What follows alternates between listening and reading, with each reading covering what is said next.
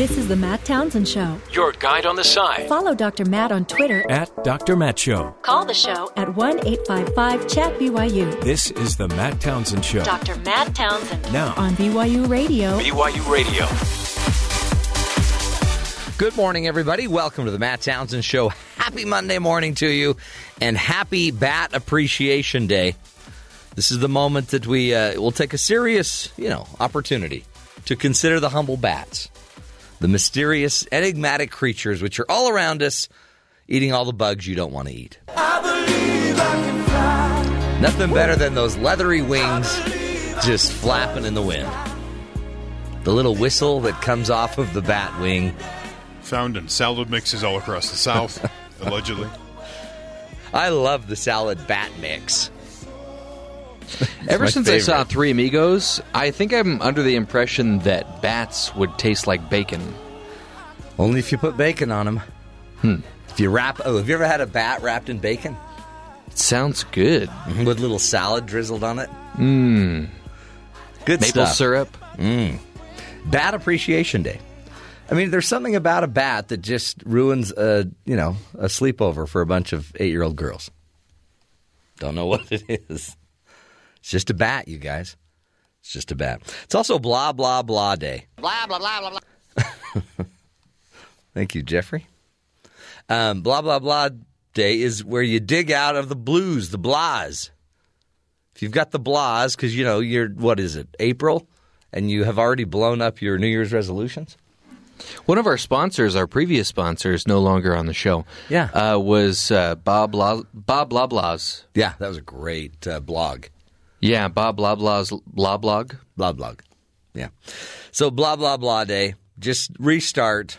Get out of the blues. By the way, I don't know what it is, but um, I've fallen in love with this new. It's not a new app. It's an old app, but I haven't been using it for a while, and I'm back in love with it. It's not SimCity.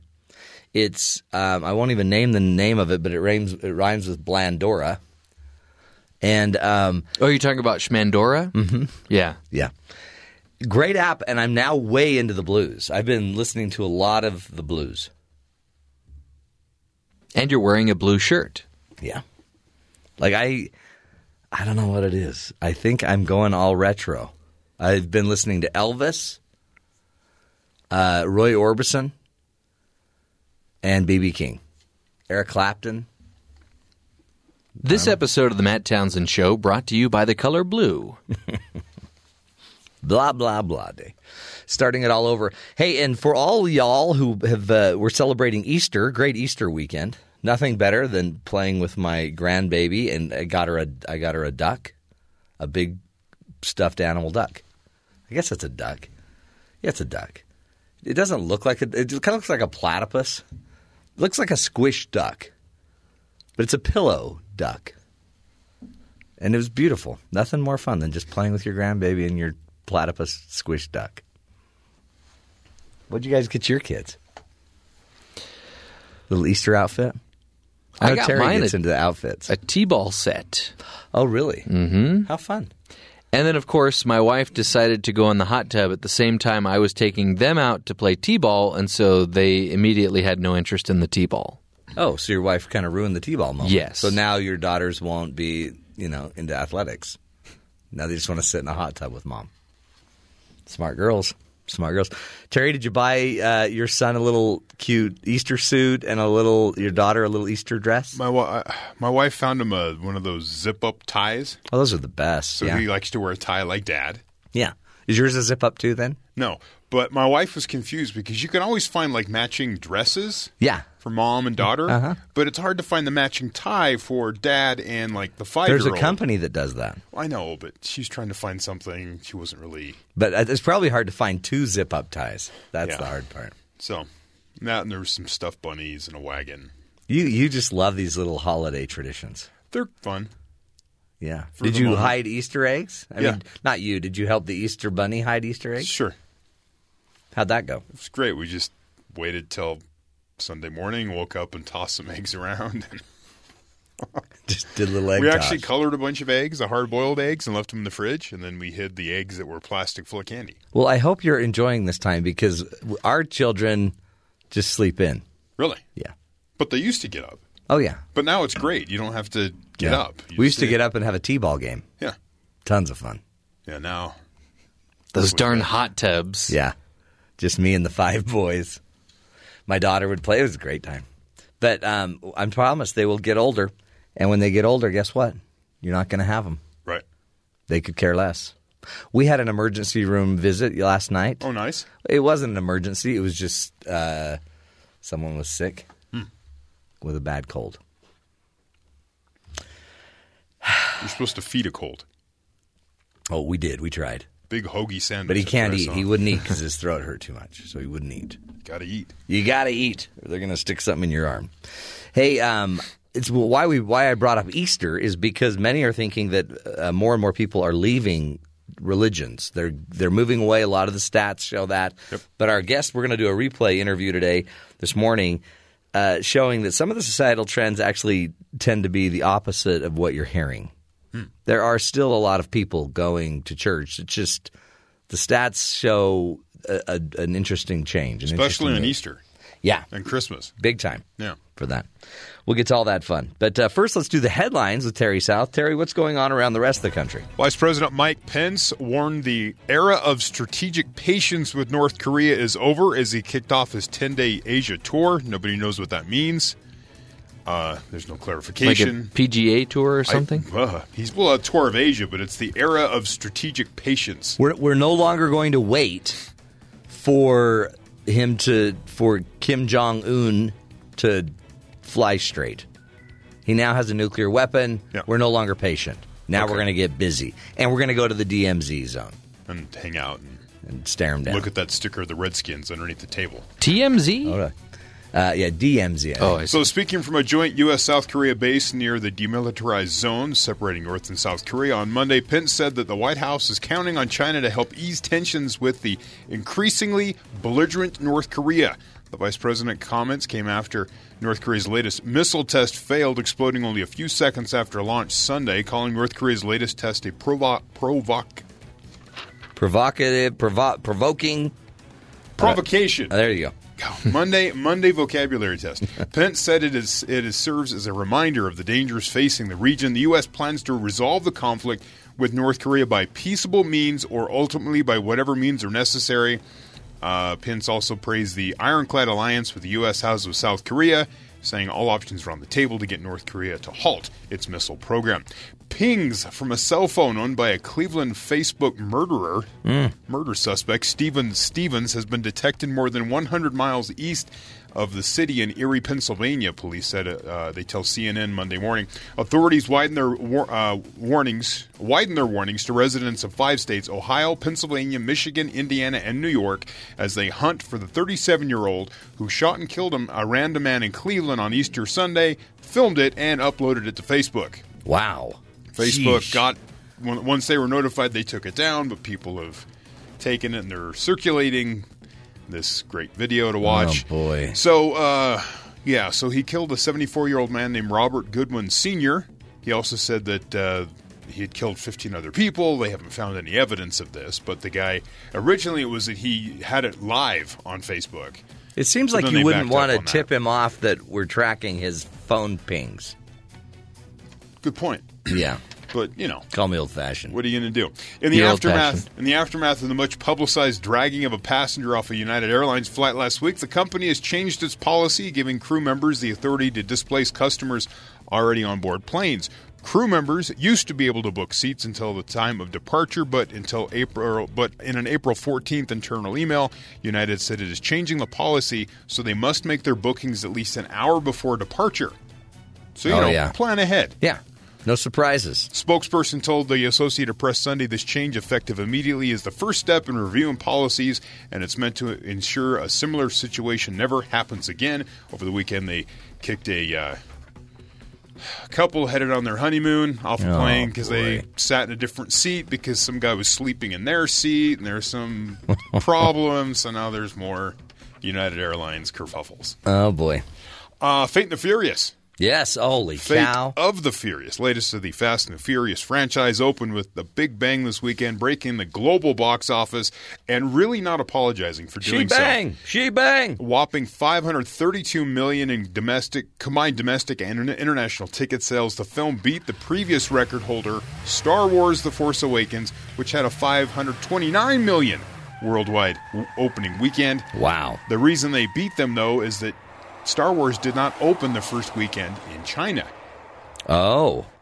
Well, China had neener, neener. China had their biggest three-day opening with this uh, Fate of the Furious ever. Unbelievable. So they- How much? A half a billion dollars. Five point, th- yeah, five hundred thirty-two million the first weekend. Unbelievable. They're not going to make any more of those movies. Not at all. Actually, there's two more already in the works. It's a lot of furiousness. Yeah, made a hundred million in the U.S. So yeah, Fate and the Furious.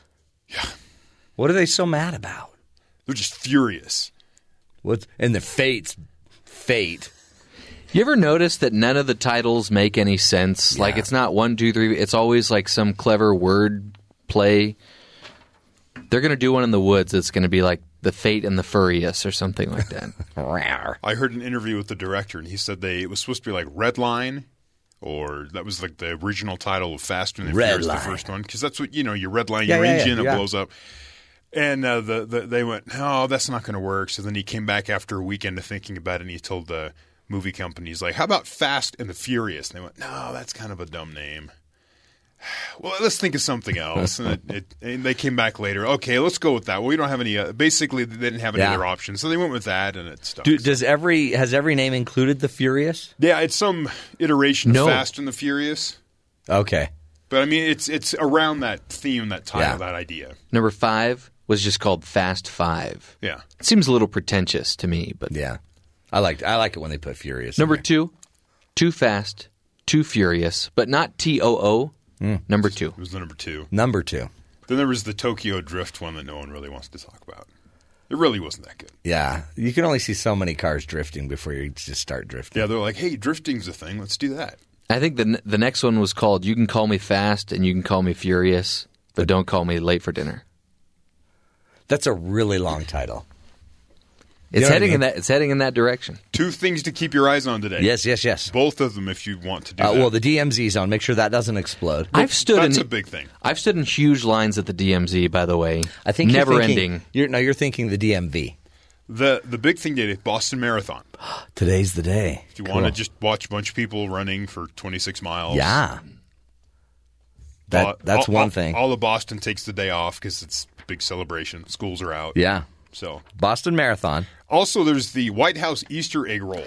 Yes, which is getting a lot of attention because it seemed as if the White House was a little behind on their planning for this. well, yeah. It, In years uh, past, this it's on been- Monday.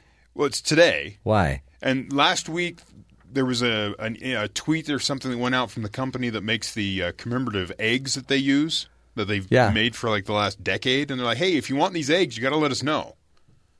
And everyone's like, "Do you guys even know that the Easter egg is happening?" And they just recently hired a social secretary who plans all these yeah. events, and so maybe they're just kind of behind a little bit. The uh, like previous years, they've invited ten thousand school kids from DC area schools, and there's thirty. I mean, thirty thousand people are there. It's a big event. Yeah. so you kind of need to plan, Yeah, you've got to get ahead of it because you got to get the eggs boiled, right? And it's colored. like the people that work at the White House know what the schedule is.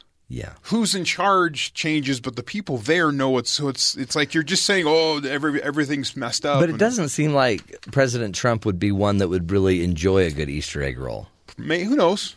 What, Maybe. what kind of sauce do you like on your egg rolls? Mm. so last year, the White Honey House mustard. Easter egg roll featured surprise visits from Beyonce, Ooh, athletes from the NBA and the NFL's Washington Redskins, and a performance by the actress and singer. I can't say her name, but she's sang the Frozen theme song. oh yeah, Right. So Adele, oh, Idina Adele Menza. Dazeem. There you go. So big, big, big, big names, big, uh, you know, acts, all this. This year, the big act for the Trump administration is the Martin Family Circus. Pardon? It's a six-person family band from Nashville that's driving up to D.C. for the annual event in an RV. Okay. I would never put circus anywhere near uh, the word Trump. Y- yeah, yeah. So, so you're not going to get Beyonce and all those others. You're going to get uh, a family circus. This is an egg roll for the people. Let it roll. Let just it just like the, the inauguration after Yeah. people started saying no, this this isn't for the people, an event for the people. I, I think her name was Adina Menzel. What what did you call her? Adele Dazeem. You and um, John Travolta. What's his name? Well, only people that are really close to her call her that. Yeah. Not even close. So we'll see how the uh, the, the new Um, administration handles the Easter egg roll, which really isn't a big Sean, deal. Sean but- Spicer was in. Uh, he he was playing the Easter Bunny again. well, he did wear the Easter bunny suit during the George W. Bush yeah, he did Easter great. egg and he's back rolls. apparently. Well, at least on Saturday Night Live. Yeah, they showed him on Saturday night. Now, uh, as of today, no word on if he will reprise his role as the Easter bunny. Well, he needs to do something after last week. He had a bad week, Yeah, he did. but I mean, she's got to feel good that he's back on SNL. No. Probably not. That's great. Well, it sounds like a great show. Well, again, why are they doing it the day after Easter? Um, Just I guess because they're a little behind. Just a little behind. Well, the other side of it, it it's a like today is a holiday, mm-hmm. or in in this in D.C., the city of Washington D.C., it is a city holiday. Oh, is it okay? Yeah, so it's not a federal holiday; it's a city, City holiday. holiday. So that's why tax day is tomorrow. tomorrow. So everybody, you know, as you're enjoying your Easter egg roll in DC, make sure you get your taxes done. I think you could watch it right now. I think it's uh, maybe C-SPAN is, has full coverage of the Easter egg roll because it's I believe it's going on. Well, right that's now. a must see. Yeah, Must see. Must It's see. also Emancipation Day, Yes. Talk about it. and I well, I asked to be emancipated from the show for today, and I was told no. Yeah, no. No. And I I think I might have a lawsuit coming because I think this infringes upon my religious beliefs. Um, Does that sound about right? not really. No. It sounds Well- more like Adele Mazim. Isn't the trick to just throw out everything and hope that something sticks? Well, it depends who you are. Yeah. But uh, we'll talk to you during the break about the lawsuit. Oh, there's HR. Good times. Good times. We will take a break. When we come back, we're going to be talking about the triumph of faith, the myth of the of religious decline, folks. Maybe it's not. Maybe people aren't falling away like you think. Stick with us. Interesting interview up next. This is the Matt Townsend Show, helping you be the good in the world.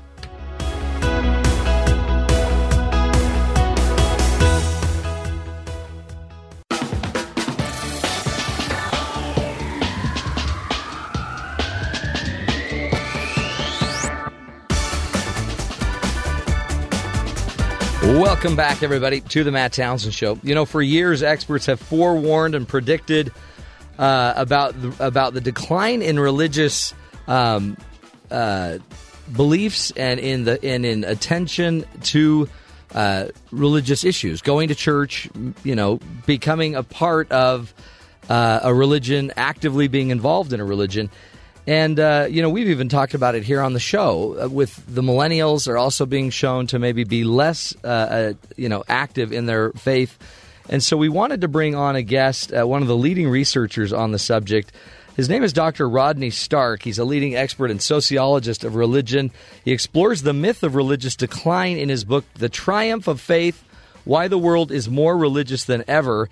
And uh, Dr. Stark claims, contrary to the constant predictions that religion is doomed, there is an abundant evidence of an ongoing worldwide religious awakening. He joins us now to discuss his research in religious growth and what it means for our uh, spiritual and religious future. Dr. Rodney Stark, welcome to the Matt Townsend Show. Delighted to be with you. Great to have you. And f- fact or fiction, um, religion on the decline overall? No, it's world has probably never been as religious as it is now. Really? What what what's that based on? I mean, I, you hear a lot. I hear a lot about religion, but a lot of what I hear about, you know, is Islam uh, as a religion. Talk about wh- the the evidence that you're seeing. Well, first of all, I, I was enormously lucky. Um, the, the Gallup organization uh, gave me the privilege of access to a wonderful body of data they've been collecting. It's called the Gallup World Poll. Started in 2005, and by now it consists of annual national surveys in 163 nations. That's 98% of the world's population. And what it shows is uh, okay. Let me just give you a couple of Yeah. findings. 81% of the people on Earth claim to belong to one of the organized religious faiths, and many of the others claim to be attending worship services regularly. Hmm. 74% say that religion is an important part of their daily lives. 50% say they've been at a religious service in the past seven days Wow. atheists are simple, almost non-existent in most parts of the world. Five percent uh, uh, uh, is kind of a top figure uh, um, in the majority of nations, um, including the United States. For example, uh, in, in 1944, Gallup asked a national sample of Americans if they believed in God, and four percent said no. Last year, four percent said no. So Holding steady. where is the great yeah increase in in that? Wow. But the fact is that somehow or another, uh, bad news is the news. Mm-hmm. Uh, I started my life as a as, as a reporter at major net, metropolitan dailies, and the idea was that. Uh, Man bites, uh, dog bites man isn't a story. Man bites dog is a story. Yeah, But huge. Bad news was always preferred. I mean, you know, what we need is a good airplane crash. I can remember an editor say. Yeah. Where's our airplane crash? Yeah, you know, I mean, it's it's uh, that that all the planes landed safely wasn't a story. And, Hmm. That's true. and it's the same in the, in the religious sphere. If somebody comes along and says, uh, you know, the millennials are fleeing the church, Mm-hmm. that's a big story. If I come along and say it isn't true, somehow that's not a story at all. But the fact is, in the book, I have a table that justifies this claim about the millennials. Uh, it does show, national sample, that people under 30 are substantially less likely to go to church than people over 30.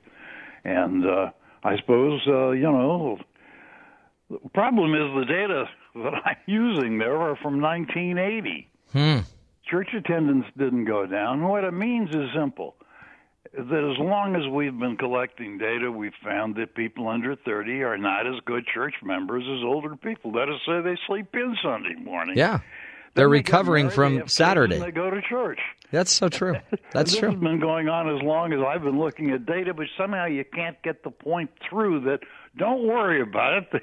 They didn't leave the church. Right. They're just sleeping in. They're sleeping in, and then they'll have kids in about 10 years, and Yeah. then they'll be getting up early.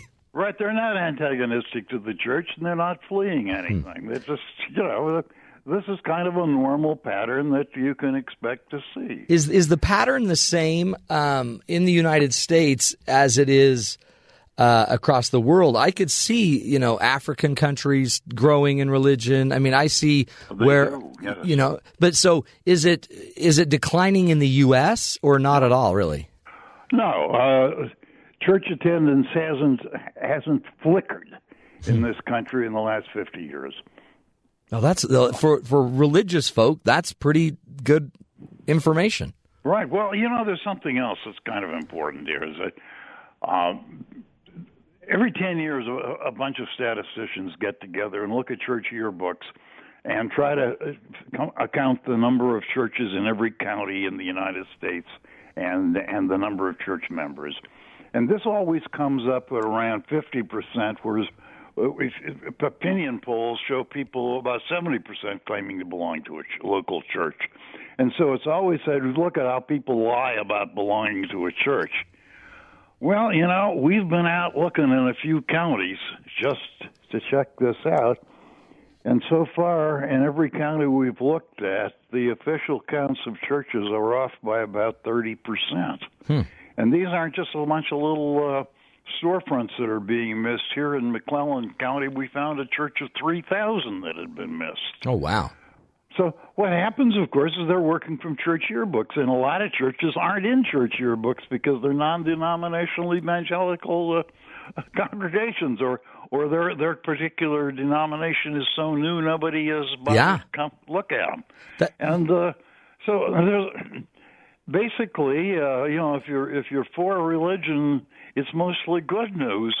And of course, that's hard to get into the newspaper. No, I absolutely. And it it seems like you know, as as the world is shifting, as you can do more things online, as you can, um, it just seems like the options for what constitutes a church are even changing. You don't have to just be, um, you can be a non-denominational, but of a very special kind of specialized type of church that fits your style more than ever before.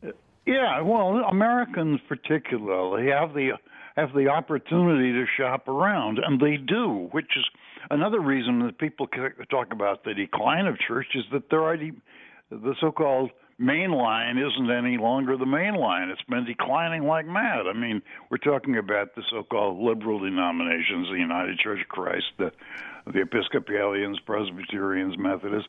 They've been declining uh, enormous. I mean, they've really gone down in the last 50, 60 years. But the people didn't stay home. They went somewhere else. They went to other churches, other religions. Yes, because Americans have got that option. And if they go to church and they don't like what's there, they go someplace else. And the problem with the liberal churches is that mostly they forgot the whole church when the people got there. Hmm. It's it really is. I guess it's a testament to to the belief in God that you know, if if I'm not getting it where I am, I'm going to go find it wherever I can. Right, and the, and the reason, by the way, the church attendance is low in Europe is because they don't have the options. You know, there are state churches most places, and uh, they're pretty lazy. Uh, yeah, lazy they, they, churches don't bring in members. You got to go. You got to work at it. That's you so gotta, true. You've got to offer something when they get there. But in Germany, the the clergy are civil servants, and uh, it says in their labor contract, they have a union. Wow. It says in their contract that if fewer than eight people show up, you don't have to preach. Well, I don't know about you, but if I were a preacher in Germany, I'd give really rotten Yeah. sermons.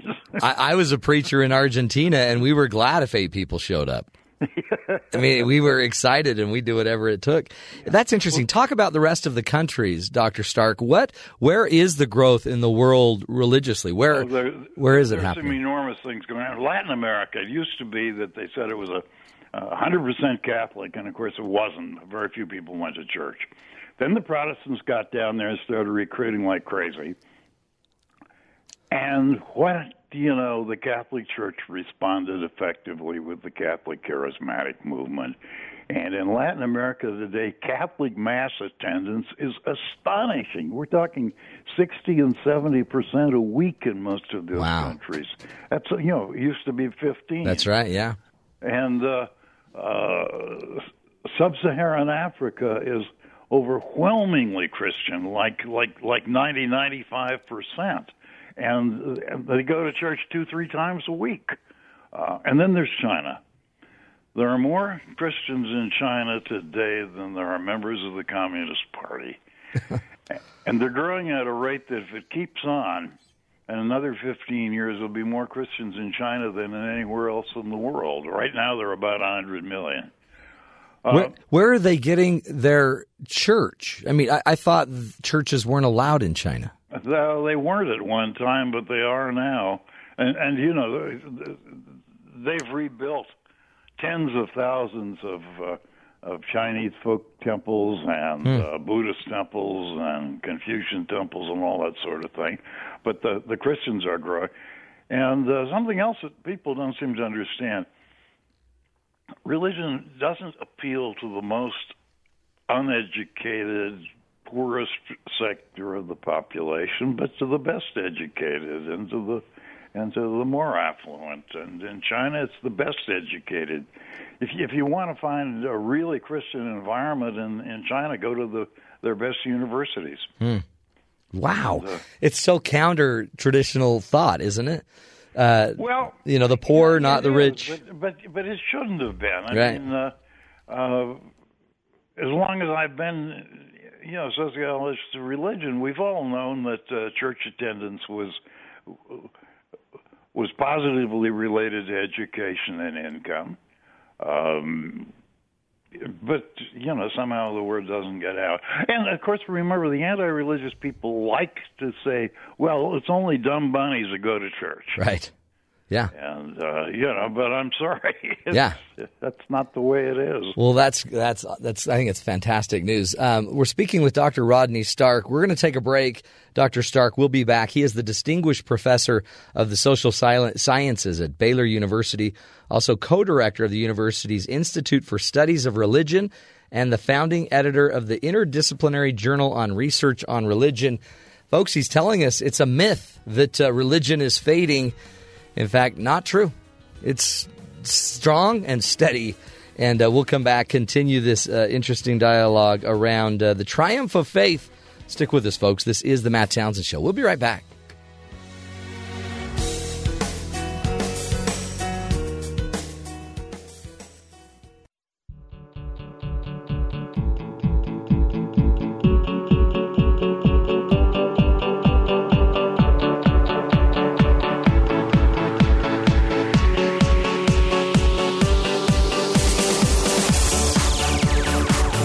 Welcome back, friends, to the Matt Townsend Show. On the phone with us is Dr. Rodney Stark. Uh, he is the author of the book, The Triumph of Faith Why There Is Abundant Evidence of an Ongoing Worldwide Religious Awakening. Dr. Stark uh, is um, the distinguished professor of uh, religious, so, I think it's religious sociology from Baylor University and, and sci- social sciences. He's the co director of the university's Institute for Studies of Religion. Uh, incredibly well published, really, um, a world renowned expert in religion. And he's telling us hey, we got it wrong. We, we, we've heard many claims that religion may be in decline. And it's not. It's, you know, some people are just going to different churches that maybe aren't being measured. Some are just staying home. Some of the younger generation. They're not necessarily becoming not you know non-religious. They're just sleeping in. And so we appreciate dr rodney stark being back with us. Thank you again. Delighted to be with you. this is to me so fascinating because you know BYU religious or uh, religious school and a religious organization and sometimes you wonder visited there many times. have you have you? And and Baylor too. I mean it, it's like we're in this weird fight where like you were saying you don't get media attention for the good stuff all we hear is any potential decline and you're you're basically confronting that with your new book Triumph of Faith Yeah, well, you know, the fact is the evidence is heavily on on the side of uh, of religious growth. Uh, uh, the fact is, wherever you look around, I mean, and and there are just so many myths out there that just need to be exploded. For example, uh, we're we're constantly being told that Islam is outgrowing Christianity, will soon overtake it, and that's complete nonsense. It's based on way out of date data, which used to be the case that uh, um, Muslim fertility was much higher than say Christian fertility, but it isn't any longer. Uh, in Iran, for example, they're they're below replacement level, and and so are they in some some other uh, uh, Muslim countries. Uh, and anyway, they're they are simply not going to uh, uh, out reproduce Christians. And the fact is that there's not a lot of conversion to Islam, and there's an enormous amount of conversion going on to Christianity.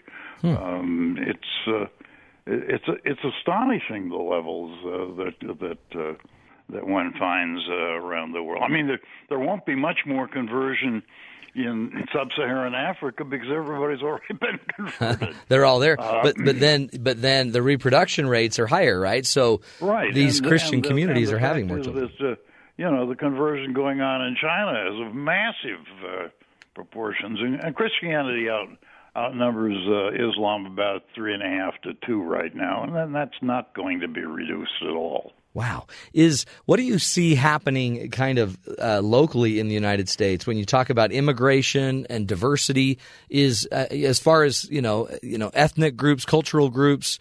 Uh, um, what's happen? What happens to the religious? How how are they broken down? Well, uh, uh, so far uh, as we've come, nothing much has happened. Yes, you know, in the middle of the 19th century, there weren't very many Catholics in the United States, and today there are, of course, uh, uh, millions of Catholics. And uh, the Hispanic population has grown, and it tends to be Catholic, although certainly not exclusively. Uh, but these are not irreligious people coming in, and consequently, nothing much has really happened. Does it? Do you see any um, trends over the next 5, 10, 15 years? What do you do? You see anything, any movements, any anything happening religiously uh, with religions organized, or some of those that are not even known yet? Well, the, the you know, the, continuing the trends. Uh, uh, conservative groups are growing and liberal groups are declining, but that's been going on for a century or two. Uh, it'll continue. Uh, you know, if you want people to come to church, uh, you need to go out and find them and invite them and be energetic about it. And people in the conservative churches uh, will do that, and and people in the more liberal churches tend not to uh, um, ask their neighbors to church, and consequently, their neighbors don't come to their church. But uh, uh, no, it's it's you know there are a lot of variations around the country. One of the one of the things that I discovered years ago that was it was fascinating that might be interesting to your audience. Non-Mormons in Utah attend church better than non-Mormons anywhere else in the United States. Really? Okay, so non Mormons in the state of Utah Yeah. are more I like uh, active in their other churches. Well, you know, I mean, it's it's like uh, they're- it's church attendance is contagious. That's what I'm saying. Mm-hmm. Yeah. and Mormons really go to church, so the non-Mormons in, in Utah really go to church. They're real churchgoers. No, but that's that's actually uh, to me that's that's that's healthy. I guess that's what you're seeing too. I mean, in South America, Right. if there's a revival of church going, that's great because any other church in South America would benefit from people going to church. You know, it's uh, uh, it's it's it's made for look. Latin America historically rel- relied almost entirely on foreign priests. The locals simply didn't go to seminary. That's changed. Uh, men in Latin America are now going to Catholic seminaries in droves, and they're able to staff the, the local Catholic churches in Latin America with locals. It makes a big difference. Yeah. Well, and um, talk about the difference going to church makes at all. Why does what what really is the benefits that are seen from religious involvement? Well, there are a whole lot of them. For example, uh, you know, just little things. Uh, people who church attenders are much more apt to, to donate blood. For example, they're much more apt to give money to charities, and not just to their church by any means, but to to, to any of the charities. Uh, uh, religious people, of course, are much less likely to get arrested and put in jail.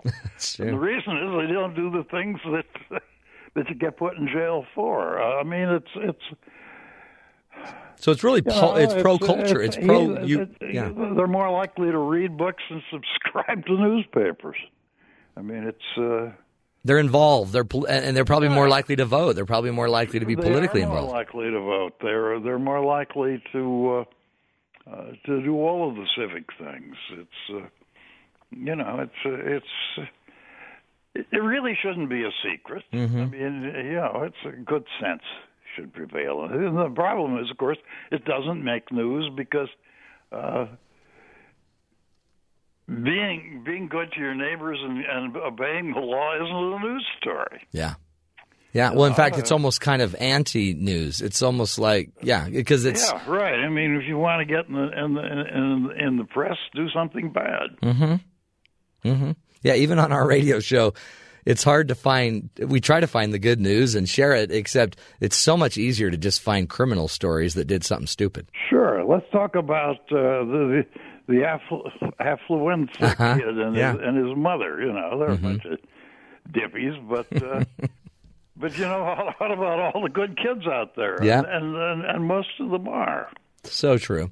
Well, Dr. Stark, we appreciate your great work, and um, I, I think it is it is a good message uh, that needs to get out there. In the end, um, you're saying there's hope. It's it's actually the numbers are much better than anybody would think. It's it's it's something that's growing. It's and staying steady at least. Religion is is alive and well. That's great news. Good stuff. Well, Dr. Rodney from Baylor University, thank you for joining us. I was delighted to be with you. Honored to have you. Keep up the great work. Um, truly, that's great news. And again, it, whether you are active and religious in and in your faith, whether you attend your church or not, folks, there's a lot of great benefits that come from uh, those that that do um, believe in religion and go to church. If anything, just stability. How about that? How about just blood in your community, um, or donations, uh, con- you know, contributions and to charities. Powerful stuff, folks. Don't get in despair. There's hope. Uh, life is good. And man, in China, are you kidding me? That's so surprising to me that it's growing there like crazy. We'll take a break, folks. Come back, wrap up this first hour of the Matt Townsend Show. Stick with us. We'll be right back.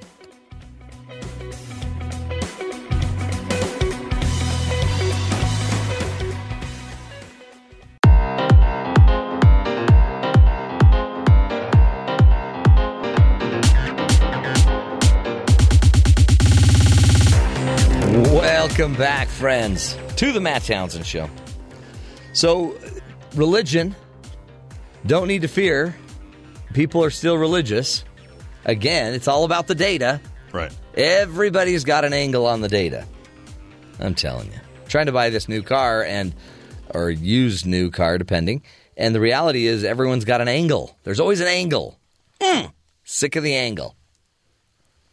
What the angle that they would like to be paid for the product you want? Yes. Well, at least it's not like United where you could pay for a product and they just take it from you. Yeah, you had it, you were sitting in it. Next thing you know, they're dragging you down the aisle. Which is, I think, why that story took off the way it did, is because it's like, wait, you pay for something, and Yeah. then they walk in and go, "You, you can't have what you just paid for." So, uh, car rental places do this too, though, where you get to the counter, Oh, yeah. come to Oh. find out that your reservation has been given to somebody else. Yeah. Wait till you go to Costa Rica and they're not even sure the car you brought back's the one they gave you. then they're like, "Yeah, you're going to this is going to cost you." Well, no, this is the one we drove away in. Check your video. Do you have video of us leaving? I mean, where does this end? That I think there is a reason why it took off the United story because people are tired of being played Yeah. at the expense of business. Hmm. Well, they're trying to fix that allegedly. Yeah. Yeah. So we'll see where that goes. We'll see how that happens. Hey, um, a little update for us. A couple stories for you. Uh, we've talked about technology making your life easier. Yeah, it should, right? This one maybe I can see where it makes some things easier, but it also could be kind of strange. So we'll see. Uh, from pacemakers that keep the heart beating to swallowable sensors that can tell when a person takes their meds. They have sensors now where the doctor will have you swallow it. It'll track your whole system all the way from Ooh, eating to to exit, bottom. and then they can look and see what the problem is. Okay, Or- what do you what do you do with the kid that can't swallow that pill? yeah. So says, but a growing trend in body uh, in bodily implants, inserting a computer chip under the skin is more about morphing people into literal cyborgs than addressing any medical conditions. Uh, this says, I'm turning the Internet of Things into the Internet of Us. Says uh, Jowan Österlund as he was interviewed. He's the founder of Biohax, a Swedish company that specializes in injecting small microchips about the size of a grain of rice under people's skins. Ooh. The microchip, he says, can be programmed to speak to other network devices like coffee makers, speakers, doors, uh, uh, electronic locks. So when you walk up to a door, you wave your hand. So you don't need a card anymore. You just wave your hand that has the microchip in it, and it'll open the door for you. I see problems with that. You see problems there. The idea is more convenient than to use your key card. Inserting by a, inserted by a syringe into the skin between the thumb and the index finger, the chip communicates with other- other devices. It's a wireless way of linking devices in close proximity to each other, similar to the way Bluetooth works. Hmm. What happens like with my key my when it's out of battery? My key to my car Yeah, is down on battery, so I have to like click it four times Right. and be standing in the right space. Eventually that's going to drive me crazy if I have to wave my hand the right way. Yeah. Then how do you get a chip out of your hand? Well, you got to go in and get it. Yeah. See the problem? Little inter-office It used to be surgery. a just little battery change Well, in, your, and- in your. you get fired, they're going to retrieve their chip. Oh, we're going to need our chip. a little surgery to get out the door. Give me a minute. You thought it's bad if they escort you out of the building. Wait till they chop your hand open to get their. Uh, That's their made by a company called back. Biohax. Biohax. Jeff had a biohack once. Do you remember that, Jeff? I had some biohacks. That was bad. Yeah. And this is more of a consumer alert. Okay. We do that. We try to help any way we can. mind. Hackers could steal mobile phone users' PIN numbers from the way their devices tilt as they use them. Researchers have claimed computer scientists at Newcastle University managed to guess four digit pins with 70% accuracy at the first attempt by using gyroscopes built into all modern smartphones. With five attempts, the team was able to correctly guess the pin 100% of the time. Oh, because you kind of rotate your phone as you do it? So it says the theoretical hack takes advantage of a loophole in how web browsers share data from a smartphone to websites. While sensitive information such as location requires permission, a malicious website can ask for and be given seemingly benign data such as the device's orientation without the user being notified. Holy cow. So that information gets transmitted. They can see how you're tilting your phone. Yeah, yeah. So they can look at it on their phone and kind of match the same tilt and then it's guess gyro hack. your numbers. By the way, I think uh, it's not pronounced gyroscope, it's pronounced euroscope. it does look that way. I love Euros. Besides, we, Scopes. we had that for Easter dinner yesterday. Did you? Greek food. Really good. Yummy. My my mother in law just went all Greek for the whole. Did you have thing. Greek yogurt? Uh, It was there. 'Cause that's what you that's what you put on Put the it on the. gyro. Oh. It's really good. Ah, that is the best meal. I think, honestly, that is my favorite meal. They've done that for Christmas. They've done that for Thanksgiving at times. Isn't this Italian music? Uh, we're not sure. I thought you said it was Greek. No, I think it's Italian. It's just whatever we need it to be on the day. It's Italian. Oh, I want a euro now. It's from over there. Uh, I've also been weaning off of the caffeinated beverages. How's that? Are you sleeping I've had more? two cans of Diet Coke in the weekend. Wow.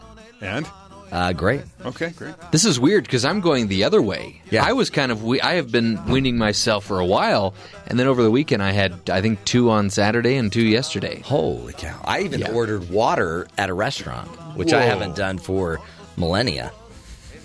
Sorry, I'm not Did, that do you old. enjoy the for look decades. of the look of disappointment from your server when you say just water? Yeah. Oh, yeah, Yeah. They looked at us, and then we just we were almost just going to get chips and water. Ooh. Just water. We we have a coupon hungry. and we're sharing. Yeah. yeah, and we we. Do you have a senior citizen discount? I'm please? paying nothing for this meal. Okay.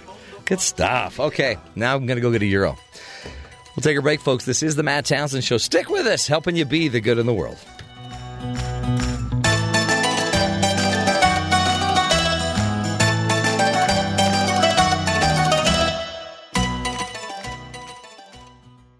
This is the Matt Townsend Show. Your guide on the side. Follow Dr. Matt on Twitter. At Dr. Matt Show. Call the show at 1 855 Chat BYU. This is the Matt Townsend Show. Dr. Matt Townsend Now, on BYU Radio. BYU Radio. Good morning, everybody. Welcome to the Matt Townsend Show. Dr. Matt here, your coach, your guide on the side. This is the program where we give you the latest, greatest research and uh, ideas on how to take back your life. Today, of course, no exception. We're also celebrating Bat Appreciation Day. Uh, not that bat, not Batman. You don't like the '60s Batman? More? No. I loved that. You don't appreciate Batman. him. No, I grew up on that Batman. That guy. I always felt like a little Robin to that Batman. And I even had underoos that were Robin and Batman.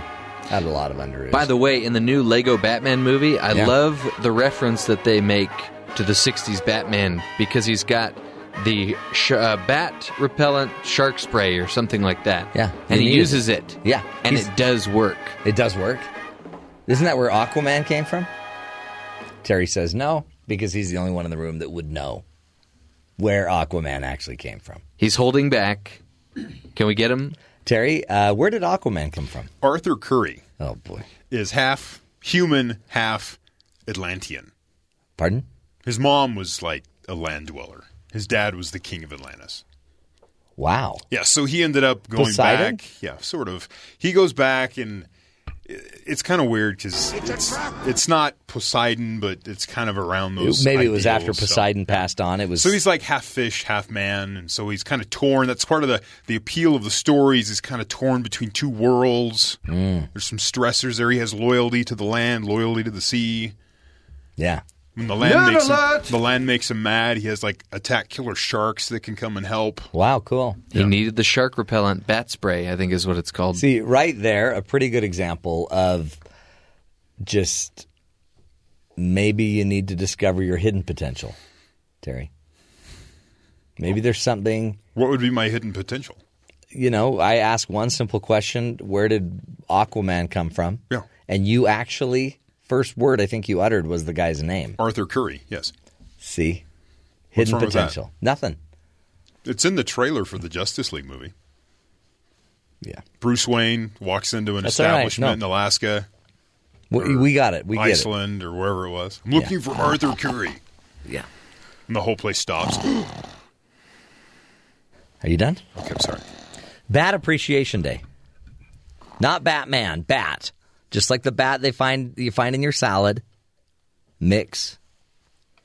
That kind of bat. By the the, way, bat. the new Thor trailer set a record for Disney in the first 24 hours, the most views ever on a trailer for Disney. Even more than uh, the new Star Wars trailer? Well, I don't. Well, they said over that period of time.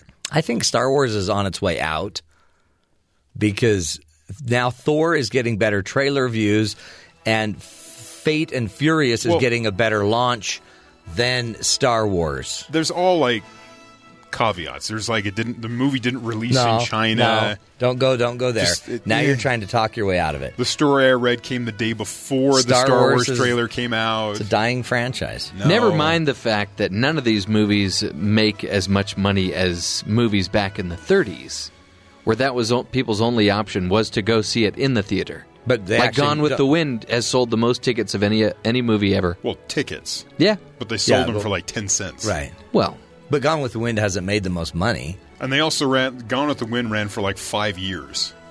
Yeah. well, Star Wars always does like a re-release. Yeah, but it's not the same. It's not just in the theater down there for five years. By the way, one thing you're, that you're probably missing as you two are talking yes, is this wonderful music by Ron Williams. it's always playing. It's fine. John Williams' brother. Was John it Ron Wi- or I think it was Don? was it Don Williams? Don Williams. or Juan. Stars Battles. Stars Battles. Uh, this is the music made by John Williams, who who created the Star Wars masterful, beautiful songs of all of the Star Wars dumb. Well, I think they both pitched their respective songs. I think you saved it. To the Yeah. to the movie producers at the Yeah. same time. Don and they and went John With, they went and- with John. yeah. probably a good choice. Don was kind of the underachiever, I think, of the Williams brothers. Anywho, uh, got a lot to talk about today. We're going to be talking about how to discover your hidden potential.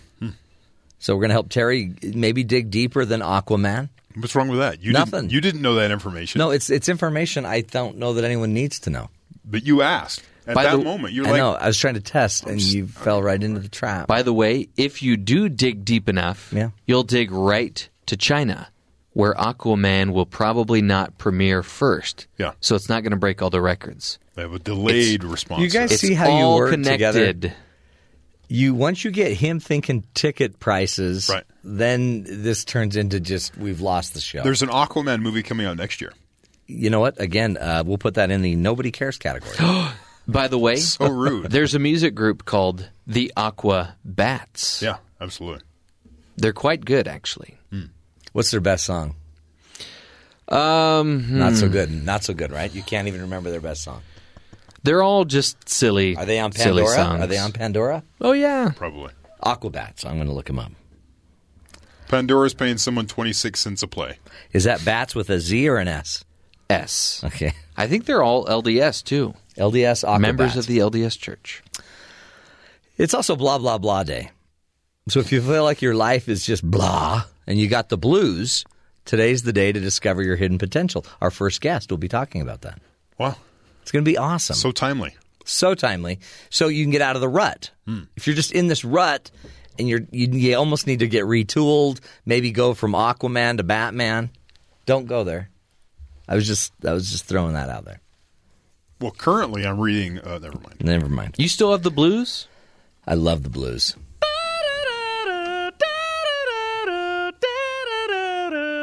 Little Jerem Jordan on the air sax. Yeah, basically. Aren't all saxophones air? Well, they're a wind instrument. Yeah. That's all good. We'll get into all that, plus uh, some fun stories um, from Empty News, the Matt Townsend news. Purse snatcher runs into an officer's arms. I mean, Darn the luck. That's That's sweet. convenient. That's yeah, right sweet. into oh, and the, just the hug you get that first hug from a cop. Followed by the of the yeah, handcuffs. Clink, clink. We'll get to that fun story in a minute, but first to the headlines with Terry South. Terry, what is going on that uh, around the country that we need to worry about? Senator John McCain appeared on Meet the Press Sunday. Was asked about China's influence over North Korea. He said they can stop North Korea's nuclear development if they want to because of their control over the North Korean economy. China is the key. They can stop this if they want to because of their control over the North Korean economy. This may be the first test of this of this presidency, but China can shut them down, and we should be, whether they're currency manipulators or not, we should expect them to act to prevent what could be a, a cataclysmic event. Over the weekend, North Korea launched a missile but failed. It failed, exploding early in the flight, like five seconds. Not really a good show from the missile program in North Korea. Vice President Mike Pence visiting South Korea today, part of his 10 day tour of Asian nations. Less than an hour after wishing Americans happy Easter on Sunday, President Donald Trump lashed out at protesters who demanded to see his tax returns a day earlier. I did what was an almost an impossible thing to do for a Republican easily won the Electoral College. Huh? Now tax returns are brought up again. That's off Twitter from the president. It's Wow. rather cryptic to read sometimes. On Saturday, thousands across the country took to the streets to urge him to disclose his tax returns, something most of his White House predecessors have done. And again, we've been through this several times now. Yeah. At least 20 people were arrested on Saturday's protests. Clashes broke out between critics and supporters of the president. There was one in Berkeley that was rather. I guess entertaining to watch as you had the pro and the against, and they just kind of went at it, punching each other in the face. I, I don't know. To uh, Trump, however, the protesters were not indicative of any public discontent. They were paid protesters. Ah. Someone should look into who paid for the small organized rallies yesterday. The election is over. But it seems like he should like paid protesters because it's more jobs for America. Yeah, he's creating more work, right? Right. Over the weekend, Times of London caused a bit of a stir in the United States. I wasn't sure if you were aware of the stir. A report that President Trump has made it clear that a ceremonial ride through London from uh, Royal Mews, you know what that is? I'm not sure what that is. A location in London No. to Buckingham Palace in one of Queen Elizabeth II's gilded carriages is, quote, an essential element of his state visit in October. The article was based on unidentified officials and security sources who warned that the procession would require an unprecedented monster of a security operation. These are open air horse carriages. Wow. So they have to put people on rooftops, helicopters, yeah, now secure it's- the whole area.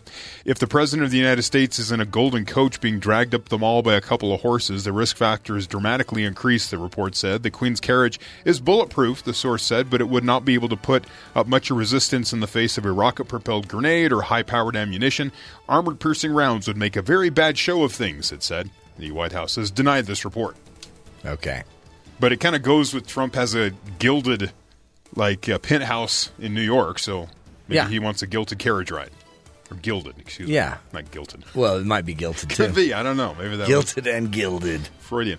Um, and finally, Yes. more probably the most important news of the day so What? far. A What? Japanese snack company called Calbee is announced Monday it will stop selling 18 types of potato chips and suspend the sale of 15 more after a bad potato harvest made normal production impossible. Oh, boy. Faced with shortages of the crispy snacks, Japanese consumers have got, has since gone on a chip buying spree, emptying store shelves and reselling bags of chips for as much as six times their normal price online. Oh, A second brand uh, of chip in uh, Japan has likewise discontinued seven chip varieties, compounding the panic.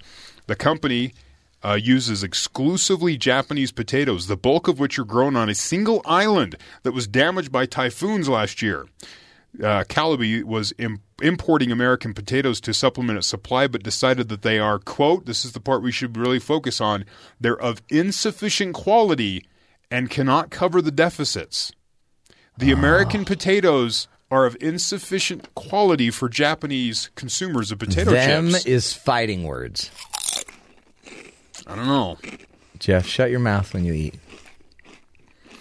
Now, my question is: Are we sending them the worst potatoes to keep the best ones for ourselves, Yeah, probably. or are they getting the same potatoes we get? Are we just used to inferior and we're quality? just using you know bad no, potatoes. I think it's And if that's the case, then what are they making Pringles out of? Because that's kind of not necessarily like your A grade potato. They're kind of using Yeah. something else and making a potato crisp of some kind. and isn't it amazing how that potato in the Pringles fits perfectly in your mouth? yes. I don't think those are real potatoes. So, so many questions. So many questions that come out of the story. It's a lot of potatoes. By the way, I think this is going to be the beginning of the zombie apocalypse. wow, Where did that come from? I have no idea. Okay. That We're talking weird. about potatoes. That went strange. Favorite Pringles flavor? Um, salt and vinegar. I like to have them at night by Those the are good. campfire with the crickets, just Right. in the dark. You ever had ketchup chips? No, Really good. really. I had the same skeptical sort of response that you're having now. Where would one get a ketchup chip? They make them. Pringles makes ketchup chips. Canada, apparently in Canada, they're huge. Well, Canada. And I've because people I've been around have gone to Canada, they bring them back, and ketchup chips are really good. Uh, the Canada seems to be early adopters of things that are like good and funny. Right.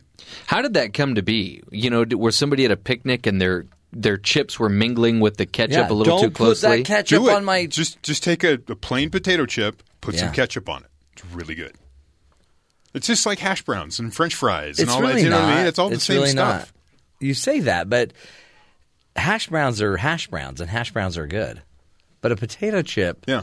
you don't just put peanut butter on a potato. I didn't say or- peanut butter. I say ketchup. Try Ketchup it. By You- the way- you're knocking something you've never tried. Okay. I think we have a new important news story of the day. What? Oh no! What? Oh no! I think we just had a, an Aquabats fan walk in and out the door, handing me a paper requesting an Aquabats song. Ooh. Captain Hampton and the Fierce Midget Pirates of Willie Goat. That's one of the songs that I could. It was Hold impossible for serious? me to remember the title. Don Shaline knows the name of an Aquabat song. of course he does. Hold on, let me see that. That is Captain Hampton and the Fierce Midget Pirates of Willie Goat. Sounds like we just took a bunch of words and put them together. That is a is that a real name of a song? Okay, we must look this up because Captain Hampton. Okay, so just some name of a captain, Right. and the Fierce Midget Pirates of Willie Goat. Yeah, it's just sort of an ad lib situation. I don't think it's ad lib. That just sounds like a really weird date. Why don't we, why don't we'll play it at the end of this hour Yeah. so I can get a good chunk of that song. This is from the Aquabats. Um, yeah. Uh, one story we just got to get out there uh, while we're talking is purse snatchers run into an officer's arms and then gets arrested. A suspected purse snatcher literally ran into Port Lucie, St. Lucie, Florida officer's arms uh, early Monday. Police said Brian Sim- Simienski, 33, approached a Denny's employee who was sitting in her car while the restaurant was cleaned shortly after 3 a.m. Uh, Monday, police said. The employee asked Simianski if she could uh, help him, and he replied, Yeah. This, he reportedly opened the car door, grabbed her purse, and the woman fought with him. Um, and then uh, the handle of the purse snapped off. The man scheduled to uh, spray the restaurant for bugs pulled up in his vehicle during the struggle. Simianski spotted the man and ran with broken purse strap to the woman's apron. What? That's crazy. Spot Simianski spotted the man, ran with the broken purse strap and the woman's apron. Had both of them, by the way. The man uh, followed Simianski. Someone called the police, who arrived just on the scene, just as Simianski was running by, and he ran right into the arms of the cop. Arrested. That was nice they had an embrace, though. That was neat. And then don't you just think you hold him? You just give him a little bear hug, and you're like, "Come on, pal." Everybody needs to hug a cop. Yeah. Hopefully, not, you know, prior to being arrested. Yeah, or not when you're like trying to flee. By the way, uh, one of the nerd alerts that we used to play Uh-huh. was by the Aquabats. Really? Wait, hold on. Oh, give me a minute. The Aquabats we've been celebrating because it's a mix of Batman and Aquaman, and today is uh, Bat Appreciation Day. That's the Aquabats. Aquabats. Well, to, to leave you now, we will uh, leave with one of our favorite Aquabats songs. Um, reminded that was reminded us of. Um, oh, darn it! We'll play it. We'll play it later. I play it later. But uh, if if you want a good Aquabat song, go check out Captain Hampton and the Fierce Midget Pirates of Willie Goat. It's not just a bad dream anymore. It's now a song. I think the new version of that song is called uh, "Little People, Billy Goat." Yeah, it probably Yeah. is. The fierce little people, pirates of the Willy Goat. Uh, we'll take a break, folks. When we come back, we're going to be talking about how to discover your hidden potential, how to get out of that rut. Stick with us. This is the Matt Townsend Show.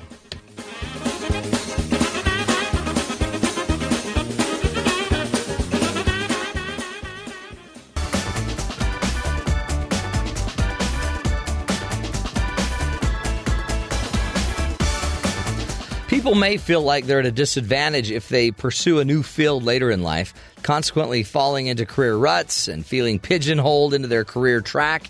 It's easy to get stuck or stagnant in life and not know how to keep progressing. Mind Shift by our next guest uh, is, is the book by our next guest, Barbara Oakley, is uh, a book solidly based on cutting edge science about how to change your brain to feel passion for learning something new and different, even uh, things that you thought you always disliked. And Barbara uh, Oakley is a professor of engineering at Oakland University in Rochester, Michigan, a visiting scholar at the University of California, San Diego, and um, is uh, joining us today on the phone. Barbara, thank you so much for being with us today.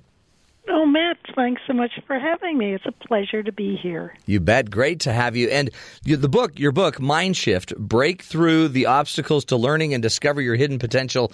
It, it really is. It's hard. It seems like, I mean, many people might even think impossible to, to, you know, break these old habits or, or kind of start something new, especially if it's something to do something you thought you never liked or never wanted to do. It, people really do fool themselves about what their true potential can be. I know I was one of those kinds of people. I I just hated math and science. Actually, I, I flunked my way through elementary, middle, and high school math and science, and it was only when I reached age 26, I was getting out of the military, and I I decided, well, wait a minute. I think I've kind of boxed myself into a corner because I really don't have a good professional expertise that people are looking for. I, I studied language and I, I learned Russian.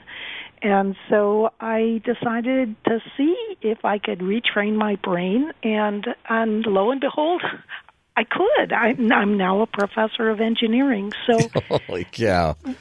But you don't you I didn't like math, but you're a professor of engineering with a PhD. Yeah, that's right.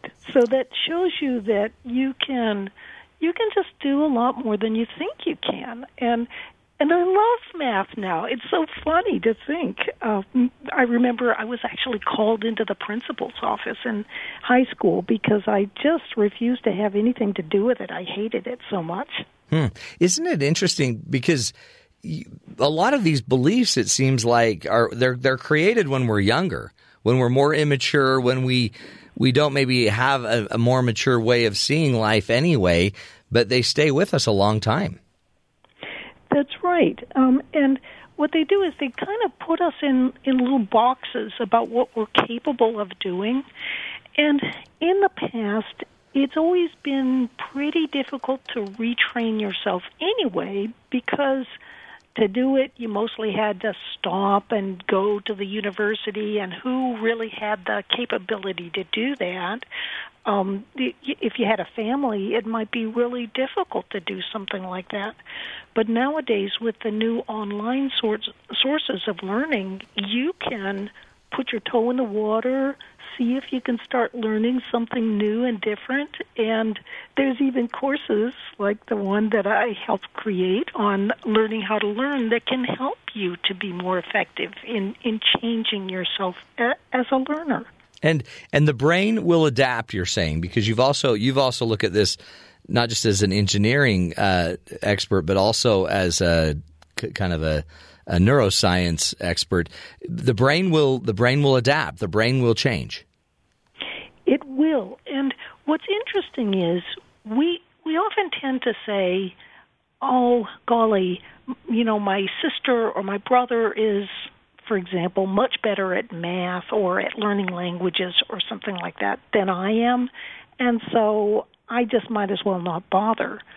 But even though something might take you longer to learn, because you're using different neurocircuitry to get at an understanding, you can actually be more creative than your seemingly super smart brother or sister who's excelling in, in the subject.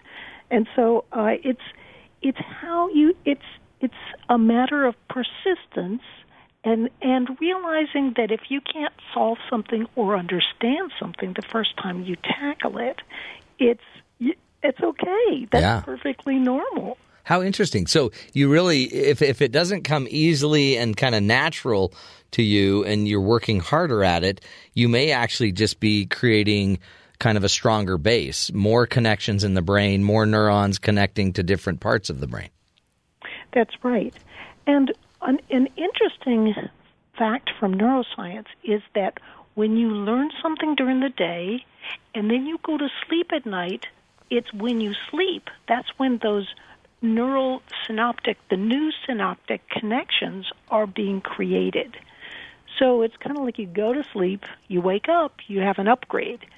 And that's why it's important to space out your learning and do a little bit every day rather than like lump it all in and cram on a Sunday night before a test on Monday or something because you can only grow so many synaptic connections of an evening and if you cram you've you've got a weak set of connections but if you are working every day for a while you've got a, a much it's it's like instead of a a thin little path you've got a nice big road How uh, interesting. pattern So so slow and steady kind of wins the race. It sounds like um, with creating neuro. Uh, what, what were they called? Neuro optics neural pathways pathways. Yeah. So, yeah, and we often don't realize that just creating a neural chunk that is a well practiced pattern that you can easily pop into mind can help it so that you can do better on tests and so forth because you just pull in some of these um, thought patterns they become very routine for you and you can uh, you can connect them with newer ideas so you've got if you've practiced a lot you can pull in the idea you've already practiced a lot with it's very routine and then you can do other things with that idea it's a little bit like driving a car when you first learn to back up a car it is crazy Yeah, You it's can- hard. you're you're looking all over. Should I look in the mirror? Should I look here? Where should I go? But once you've learned to back up a car, all you have to do is think back. I'm backing up a car, and or I'm going to back up, and then off you go. You're backing up. You're talking to your friends. You're looking. You're maybe listening to the radio here. Yeah. And it's easy to do because you practice so much with it. So that's sometimes not emphasized enough in um, in the way teachers uh, teach about uh, uh, how to learn material. So, like learning, uh, and I, you know, it's really fascinating because I've seen it in my own career bec- because I have to constantly create new content for TV or radio. Um, what I realize is that I, I every week I'm kind of learning a new chunk, but the chunk then fits into my other chunks that I've learned over time, and it starts to slowly build this really profound set of content of information. D- do we? Do you think we spend enough time learning, Barbara, every day? I mean, are we all in a process of learning like we need to be? Well, the answer to that that's a really good question. I, I think it depends a lot because it's almost like learning is analogous to exercise. Some exercise is really good and really healthy for you. Very little exercise, not so good. Yeah. Similarly, learning, if you have uh, um, a a lot of learning, it can actually it can burn you out. Yeah, exhaust you. But if you have too little learning, then that that learning does a lot of beneficial things for your brain and for your body as well.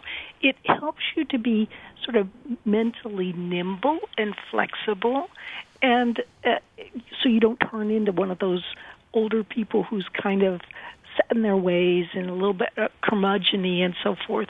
It leaves you more more open and and able to integrate new ideas and and also it helps you to be more fun to be around because you just know more interesting things. Yeah. And, and then I guess so if you kind of take the learning and look at it as more of a lifestyle approach than just something we did when we were younger. This has got to be learning should be part of your day to day. That's right, and particularly nowadays because we have so much that is going on with um, artificial intelligence that's kind of taking over and and making substantive differences in all sorts of industries. And it's not just being um, automatic cars and and taking over fast food and so forth. It's going to make differences if you're in law, if you're in medicine, if you're an engineer. So you you have to be learning all the time, no matter what you're in. And so it's it's very um, beneficial career-wise to have a sort of learning lifestyle where you you integrate some form of learning into your day-to-day activities. And of course, that is really really easy now with with new online ways of learning. And most companies, it seems like, would be okay. Many even offer you access to these learning, you know, systems or to learning organizations that develop training like yours. And and so you're saying integrate into part of your professional world some form of continuous improvement, some some form of learning.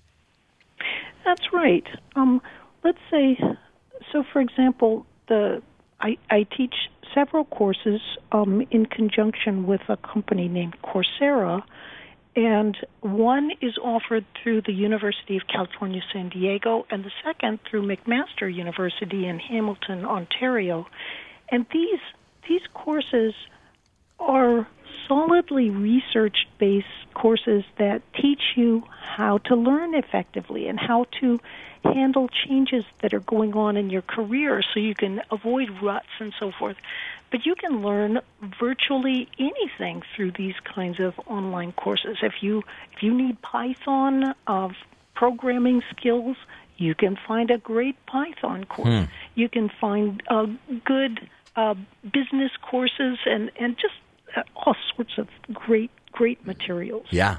In fact, let's do this. Let's take a break and come back, Barbara. I want you to continue teaching us what we can do professionally to um, to be able to to know kind of where to redirect our new if we're if we're starting a new career if we feel like it's time to somehow inject life back into our existing career how do we do that uh, along with these courses how do we know which direction to take our lives stick with us we're speaking with Dr. Barbara Oakley um, about her book Mind Shift Break Through the Obstacles to Learning and Discover Your Hidden Potential great, uh, great insights on how to be a better person. Stick with us. This is the Matt Townsend Show. We'll be right back.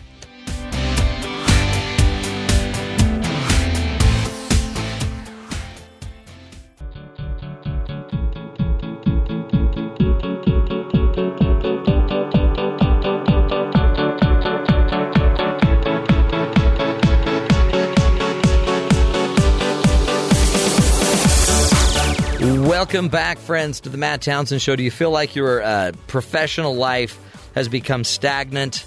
Have you uh, has your progress halted? Well, it may be time to retrain and to retrain your brain and see the world maybe in a whole different light. Joining us to help us through that is Dr. Barbara Oakley. She's a, a professor of engineering at Oakley University in Rochester, Michigan, and also a visiting scholar at the University of California, San Diego. She also has a, a course on Coursera um, which is innovation instructor, and she she helps people. Um, learn how to how to basically learn and how to evaluate your learning lifestyle and create a learning lifestyle. She also is the author of the book Mind Shift: Break Through the Obstacles to Learning and Discover Your Hidden Potential. Dr. Oakley, thank you again for being with us.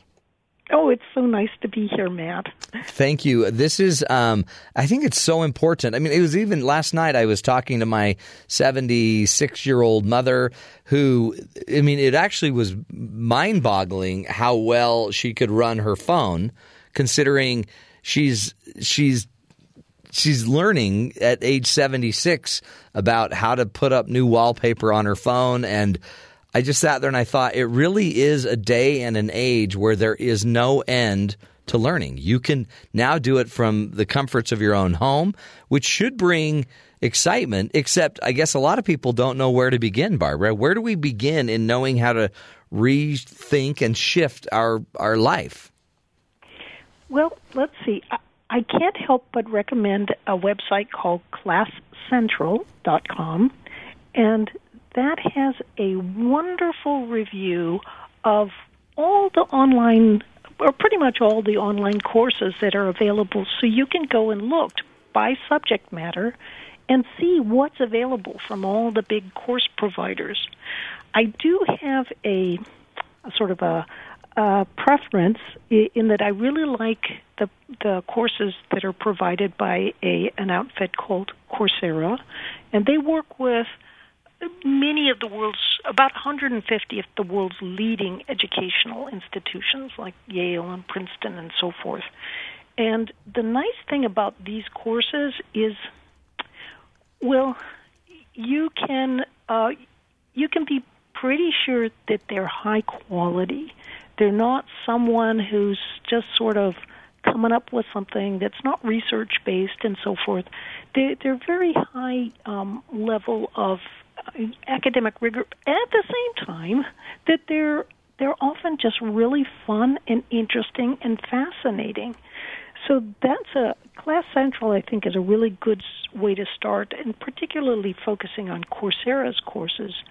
Um, my my two courses are. Um, I teach with Terrence Sejnowski. He's the Francis Crick Professor at the Salk Institute, and they are learning how to learn, which is that's pretty much a, a, a great starter course for anyone who wants to retool their life mm. and, and learn something new no matter what age they are. And the second is mind shift. Um, and of course, my book is about exactly that as, uh, as well. And the book goes deeper into, well, I got to travel all over the world to meet really cool learners who have made significant changes in their lives, things they thought they could never do. And just reading about these kinds of, of inspirational stories can give you a lot of ideas. It's always hard to to guide someone about how they could or should change, in part because there there's so many different ways you can go, and often you can go you can change much more than you ever think you can. You can you, you can kind of dream big. And uh, so, at any rate, in the book, I was able to, well, for the book, I met many of the the world's leading neuroscientists, and uh, or some of them, and and discussed what they're doing, um, and how their research provides insight onto how we can learn more effectively, even as we grow, you know, pretty old uh, interestingly enough, one of the most beneficial things we can do to help keep our our sharpness even in our 90s is to play action style video games. Really? Action style video games help keep you fresh. Isn't that funny? That's great. stuff we tell kids, no, no, don't do that. And uh, but and they also improve your eyesight, uh, even so that you can read pill bottles better. You you can see that deer that's just jumping out of the the edge of the road uh, yeah. and react more quickly. So that's a a, a great thing uh, to do is is playing action video games. In fact, some of the first ones are going up for potential FDA approval. Really? So can you can you imagine that? You so know, it's a treatment is, process, some kind of a treatment. Yes. So your brain is kind of like getting a little, you know, lax with age and so forth. Well, they could prescribe you a video game, and uh, How great is that? I mean, this is an interesting. This is where maybe grandkids could come in and play with grandma and grandpa, teach them how to play. exactly How neat right. would that be? And it's actually it's fun too because you get to interact together and if you play some of these video games you'll see just how how much sort of team spirit there Yeah. actually is in them and it, it it's a it's something that could be really fun to do as a family I love that idea too. And boy, what a generational skip where the parents that complain about the kids playing too much and the grandparents that need more of that play. What a what a great combination. that it and it what's fun too is the kids can kind of feel like well i've got something to contribute Right. uh, instead of the other way around as it often is Yeah, so true.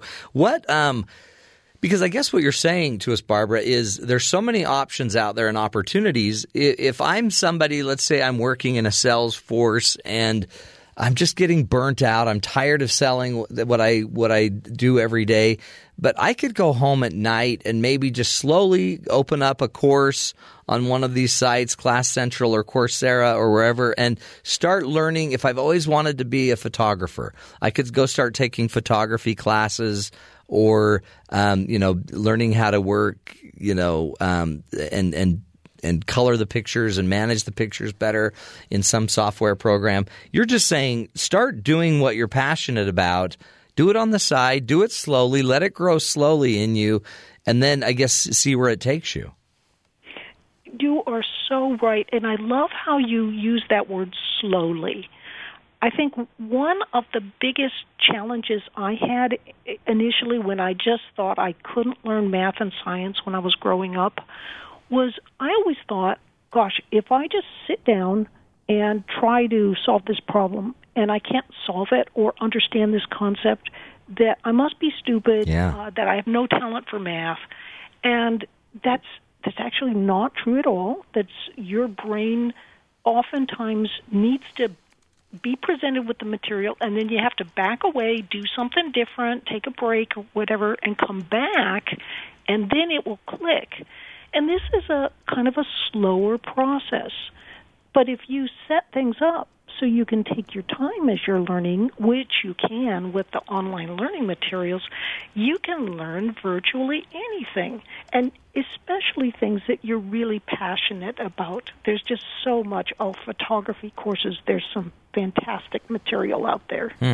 I um I got my PhD program. I mean, I got my PhD doing a program where you were supposed to learn to be a scholar, so learn to think kind of in a in a, the scientific methodology and and um, think kind of in a scholarly way, but also as a practitioner. Where simultaneously I was supposed to be practicing it.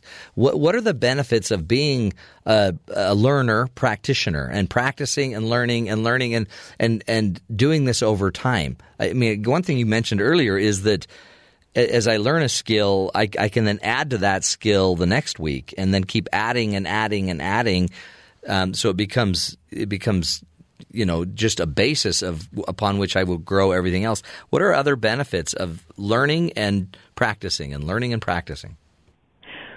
Well, that is really, you put your finger exactly on what it takes to truly learn the material. You need to be actively engaging, actively doing something. For example, in my engineering classes, uh, I had a student who came up and he was like, "Oh, I'm doing so terrible. I, I it's because I I can't really understand you very well." um, he- was um, he was he spoke English as an additional language, and it turns out he understood me really well, and he actually spoke English very well.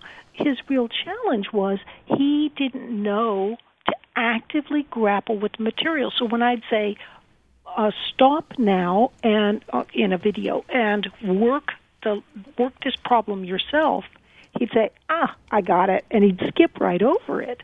And once we figured this problem out in his learning, that he was he was just kind of thinking he got it and he understood it and he wasn't actively doing it, then all of a sudden his grades just bumped right up.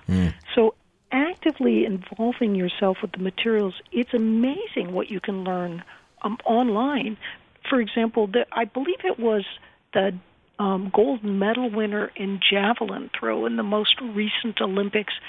He couldn't afford to go to any of the you know the meets overseas or anything. He was, he was from a disadvantaged background, so he just watched YouTube videos Huh. and taught himself the great techniques and ended up winning the gold medal. Unbelievable. So what what is available now for you to learn from if you're willing to actively engage with it is unbelievable. That's so great. What a great story. Um, as we wrap up, talk about what learning does to us for our health. I mean, learning makes us happier, doesn't it? Growing and learning and developing makes us happier. You also said it makes us it makes us less of a curmudgeon. We're actually more adaptable. We're fun to be around. But does it really impact our health? It does. There's evidence that when you when you for example, if you read a book for 3 hours or so a week, you your lifespan is extended. You know, in the big study that they did, it looks like it extends your life for around 3 years Holy on cow. average. I mean, it's it's pretty amazing. But what learning does is it you have new neurons being born every day in your hippocampus. But if you're not learning anything new, it's like there's no trellis there, so the vines just die. Hmm. But if you're learning new things, then the new neurons have something to link onto, and they they grow and they thrive. So what learning does is it gives you this sort of um, neural reserve of, of extra neurons and extra synaptic connections that helps to as you age and you lose some of those connections well you've got new ones coming on board and so it helps it helps so that you maintain your your smartness and your mental acuity and you're not just kind of getting you know kind of losing it a little bit as you get older but instead you're maintaining everything that you had and even more Mm, great, great, uh, great insight. Well, Barbara, thank you for your time, your great work um, on helping us create that mind shift and have that lifelong learning. Mind Shift is the name of her book. Break through the obstacles to learning and discover your hidden potential. Just Google Barbara Oakley, and you can you'll be able to get to her her classes, those trainings that she's she's designed um, to help you become a lifelong learner. Wonderful insight, folks, helping you be the good in the world. And a lot of times it just takes some learning and a, a consistent path of, of uh, learning. Something, you, some, something you're interested in anyway, right? We'll take a break. We'll be back. Stick with us. This is the Matt Townsend Show.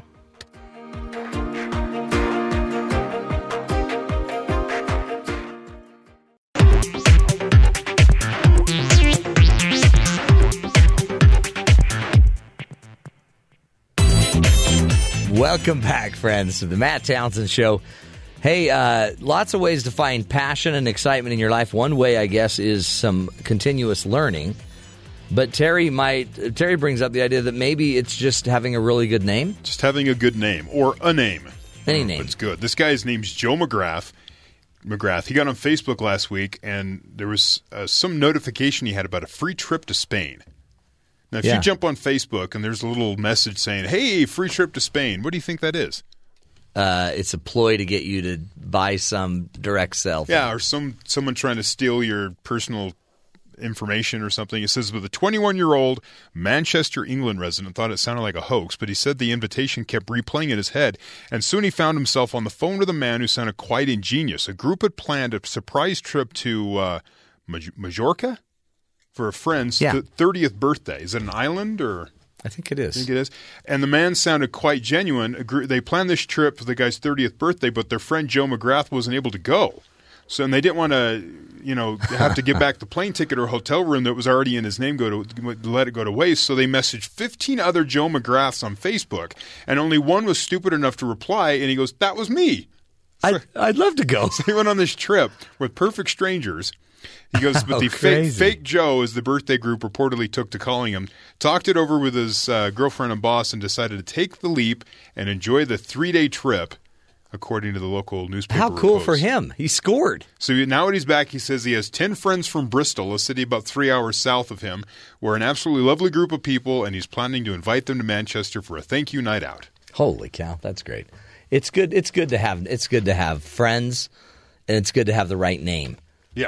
Yeah. And with the right name, maybe you'll just go meet a whole new group of friends. And now, what happens if they don't need the other McGrath? Maybe Huh? they don't need him anymore. Well, he's fake Joe. The other Yeah. guy's real Joe. Yeah. Mm. See how this works? Jojo, Joe, There we Joe, go. Joe, Joe, Joe, Joe, Joe, Joe, Uh, Joe, maybe Joe. don't do that. We're treading water on that one. That's kind of awkward. Okay, folks, uh, we'll take a break. This is the Matt Townsend Show. Stick with us. One more hour straight ahead.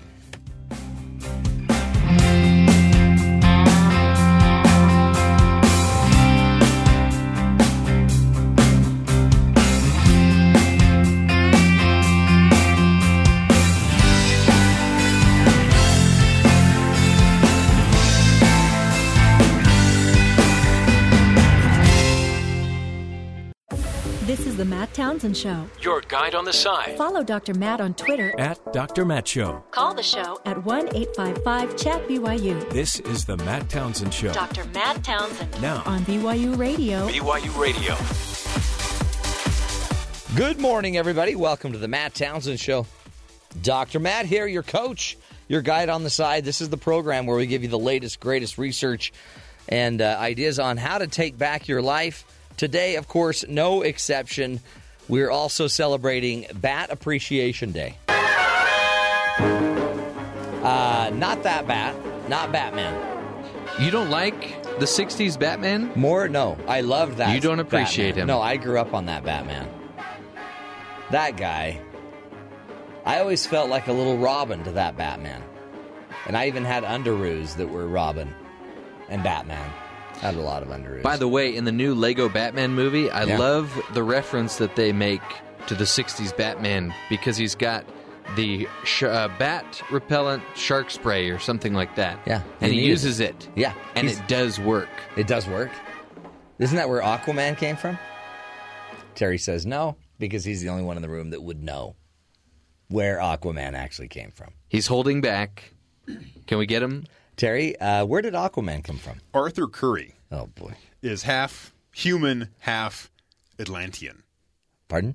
His mom was like a land dweller. His dad was the king of Atlantis. Wow. Yeah, so he ended up going Poseidon? back. Yeah, sort of. He goes back, and it's kind of weird because it's, it's not Poseidon, but it's kind of around those. Maybe it was after ideals, so- Poseidon passed on. It was So he's like half fish, half man, and so he's kind of torn. That's part of the the appeal of the stories. He's kind of torn between two worlds. Mm. There's some stressors there. He has loyalty to the land, loyalty to the sea. yeah. When the land Nerd makes alert! him, the land makes him mad. He has like attack killer sharks that can come and help. Wow, cool. He needed the shark repellent bat spray. I think is what it's called. See, right there, a pretty good example of just maybe you need to discover your hidden potential, Terry. Maybe there's something, What would be my hidden potential? you know, I ask one simple question Where did Aquaman come from? Yeah. And you actually, first word I think you uttered was the guy's name. Arthur Curry. Yes, See? Hidden wrong with that? potential. Nothing. it's in the trailer for the Justice League movie. Yeah. Bruce Wayne walks into an That's all right. establishment No. in Alaska, We, we got it. We get it. Iceland, or wherever it was. I'm looking for Arthur Curry, Yeah. and the whole place stops. Are you done? okay, I'm sorry. Bat Appreciation Day. Not Batman, bat. Just like the bat they find you find in your salad. Mix. That kind of bat. By the the, way, bacon bat. the new Thor trailer set a record for Disney in the first 24 hours, the most views ever on a trailer for Disney. Even more than uh, the new Star Wars trailer. Well, I don't. Well, they said over that period of time. I think Star Wars is on its way out because now Thor is getting better trailer views and Fate and Furious is Well- getting a better launch than Star Wars. There's all like caveats. There's like it didn't. The movie didn't release in China. no. don't go, don't go there. Just, it- now yeah. you're trying to talk your way out of it. The story I read came the day before the Star Star Wars Wars, is- trailer came out. It's a dying franchise. No. Never mind the fact that none of these movies make as much money as movies back in the 30s, where that was people's only option was to go see it in the theater. But they like actually Gone with don't- the Wind has sold the most tickets of any any movie ever. Well, tickets, Yeah. but they sold Yeah, them but- for like ten cents. Right. Well, But Gone with the Wind hasn't made the most money. And they also ran Gone with the Wind ran for like five years. Yeah. well, Star Wars always does like a re-release. Yeah, but it's not the same. It's not just in the theater down there for five years. By the way, one thing you're, that you're probably missing as you two are talking yes, is this wonderful music by Ron Williams. it's always playing. It's fine. John Williams' brother. Was John it Ron Wi- or I think it was Don. was it Don Williams? Don Williams. or Juan. Stars Battles. Stars Battles. Uh, this is the music made by John Williams, who who created the Star Wars masterful, beautiful songs of all of the Star Wars dumb. Well, I think they both pitched their respective songs. I songs think you saved it. to the Yeah. to the movie producers at the Yeah. same time. Don and they went John With, they went and- with John. yeah. probably a good choice. Don was kind of the underachiever, I think, of the Williams brothers. Anywho, uh, got a lot to talk about today. We're going to be talking about how to discover your hidden potential. So we're going to help Terry maybe dig deeper than Aquaman. What's wrong with that? You Nothing. Didn't, you didn't know that information. No, it's it's information I don't know that anyone needs to know. but you asked at By that the- moment. You're I like, know. I was trying to test, and you fell right into the trap. By the way, if you do dig deep enough, Yeah. you'll dig right to China, where Aquaman will probably not premiere first. Yeah. So it's not going to break all the records. they have a delayed response. You guys See how you all work connected. together? You once you get him thinking ticket prices, Right. then this turns into just we've lost the show. There's an Aquaman movie coming out next year. you know what? Again, uh, we'll put that in the nobody cares category. By the way, So rude. there's a music group called the Aqua Bats. yeah, absolutely. They're quite good, actually. What's their best song? Um, Not so good. Not so good, right? You can't even remember their best song. They're all just silly. Are they on silly Pandora? songs. Are they on Pandora? Oh yeah. Probably. Aquabats. I'm going to look them up. Pandora's paying someone 26 cents a play. Is that bats with a Z or an S? S. Okay. I think they're all LDS too. LDS Aquabats. Members of the LDS Church. It's also blah blah blah day. So if you feel like your life is just blah and you got the blues, today's the day to discover your hidden potential. Our first guest will be talking about that. Wow. It's going to be awesome. So timely. so timely, so you can get out of the rut. If you're just in this rut and you're you, you almost need to get retooled, maybe go from Aquaman to Batman. Don't go there. I was just I was just throwing that out there. Well, currently I'm reading. Uh, never mind. Never mind. You still have the blues? I love the blues.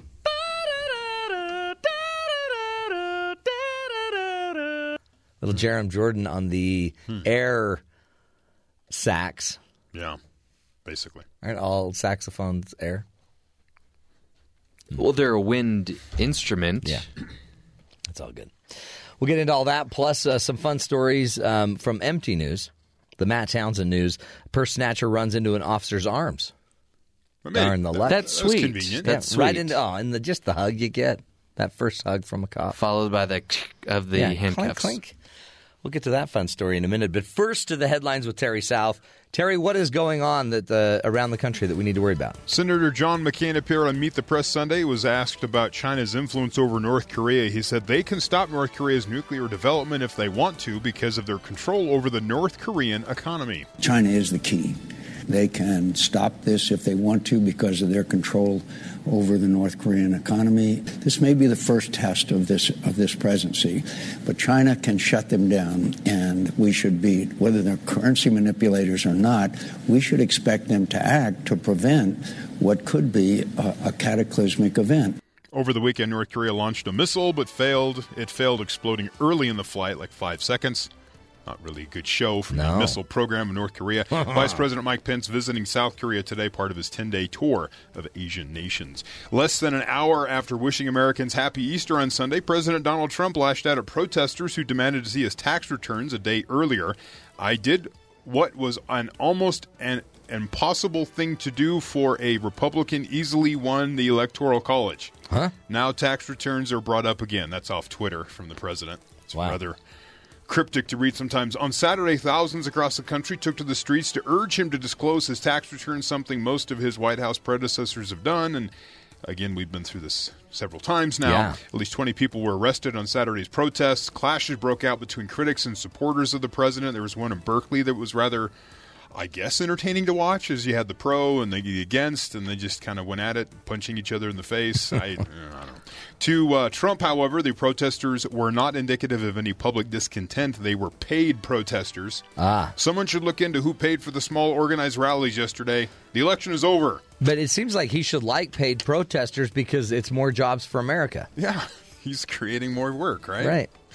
Over the weekend, Times of London caused a bit of a stir in the United States. I wasn't sure if you were aware of this stir.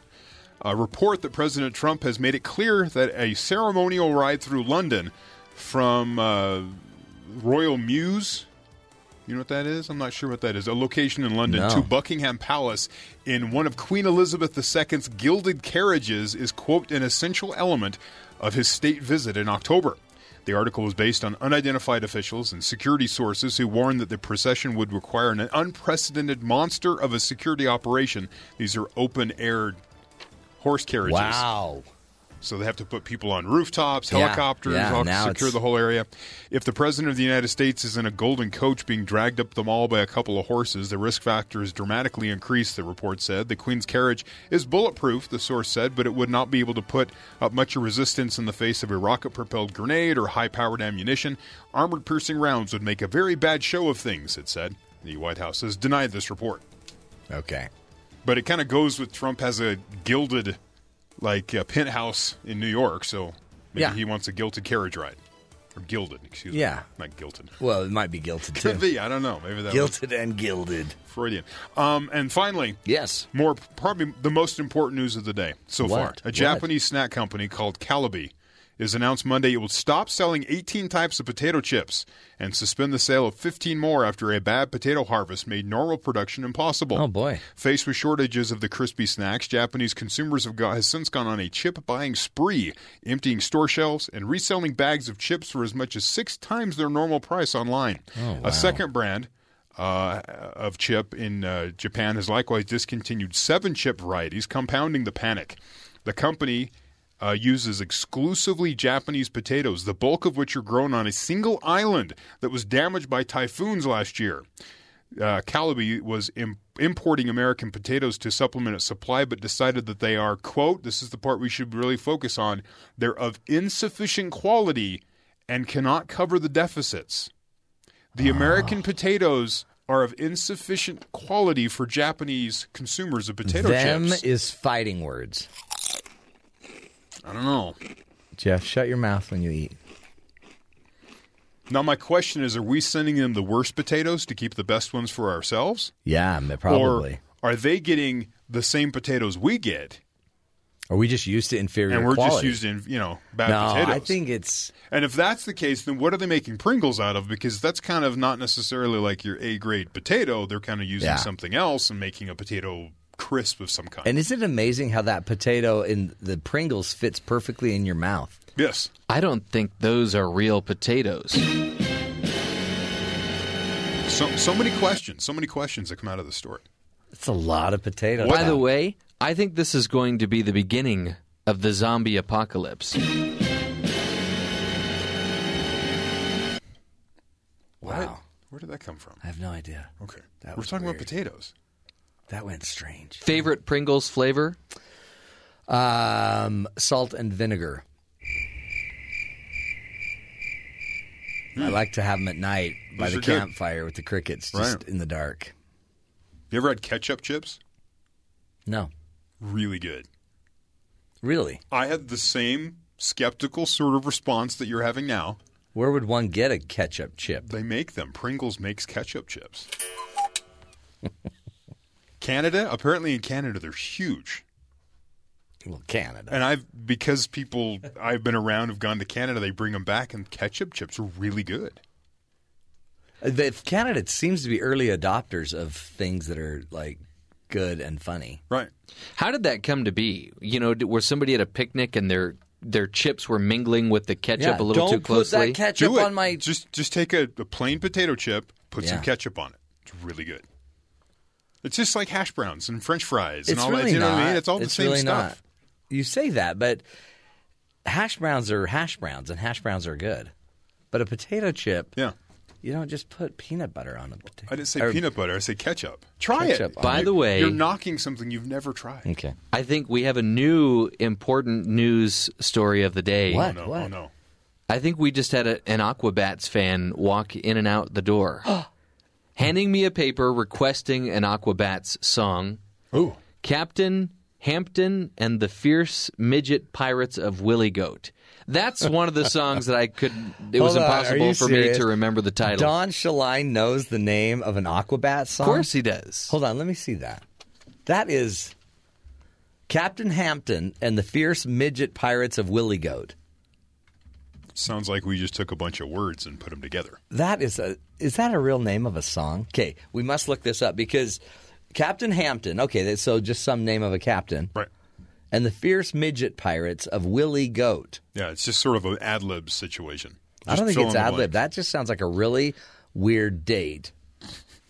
Why don't we, why don't we'll play it at the end of this hour Yeah. so I can get a good chunk of that song. This is from the Aquabats.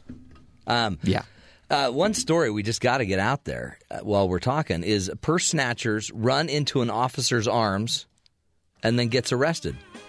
A suspected purse snatcher literally ran into Port Lucie, St. Lucie, Florida officer's arms uh, early Monday. Police said Brian Sim- Simienski, 33, approached a Denny's employee who was sitting in her car while the restaurant was cleaned shortly after 3 a.m.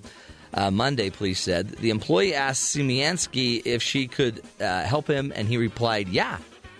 This, he reportedly opened the car door, grabbed her purse, and f- the woman fought with him.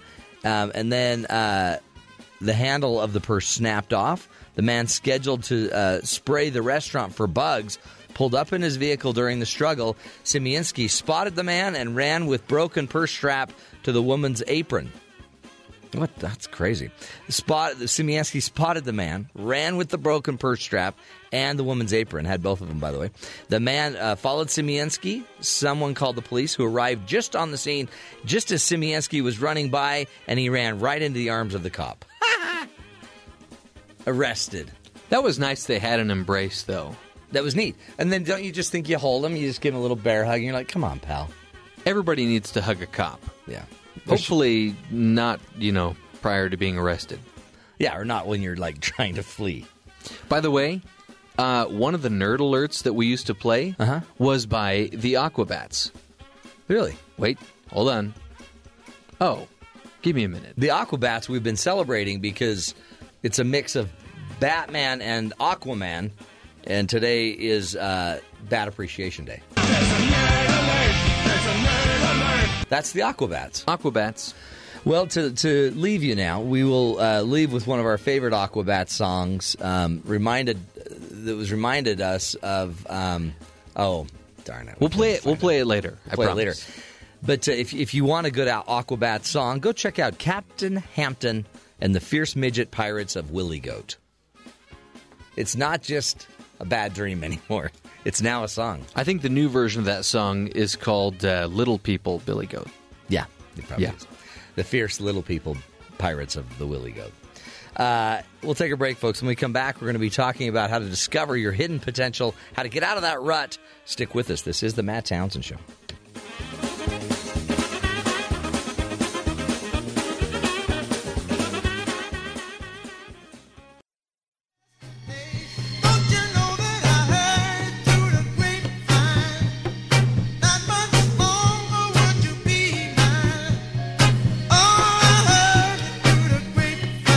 Welcome back, everybody, to the Matt Townsend Show.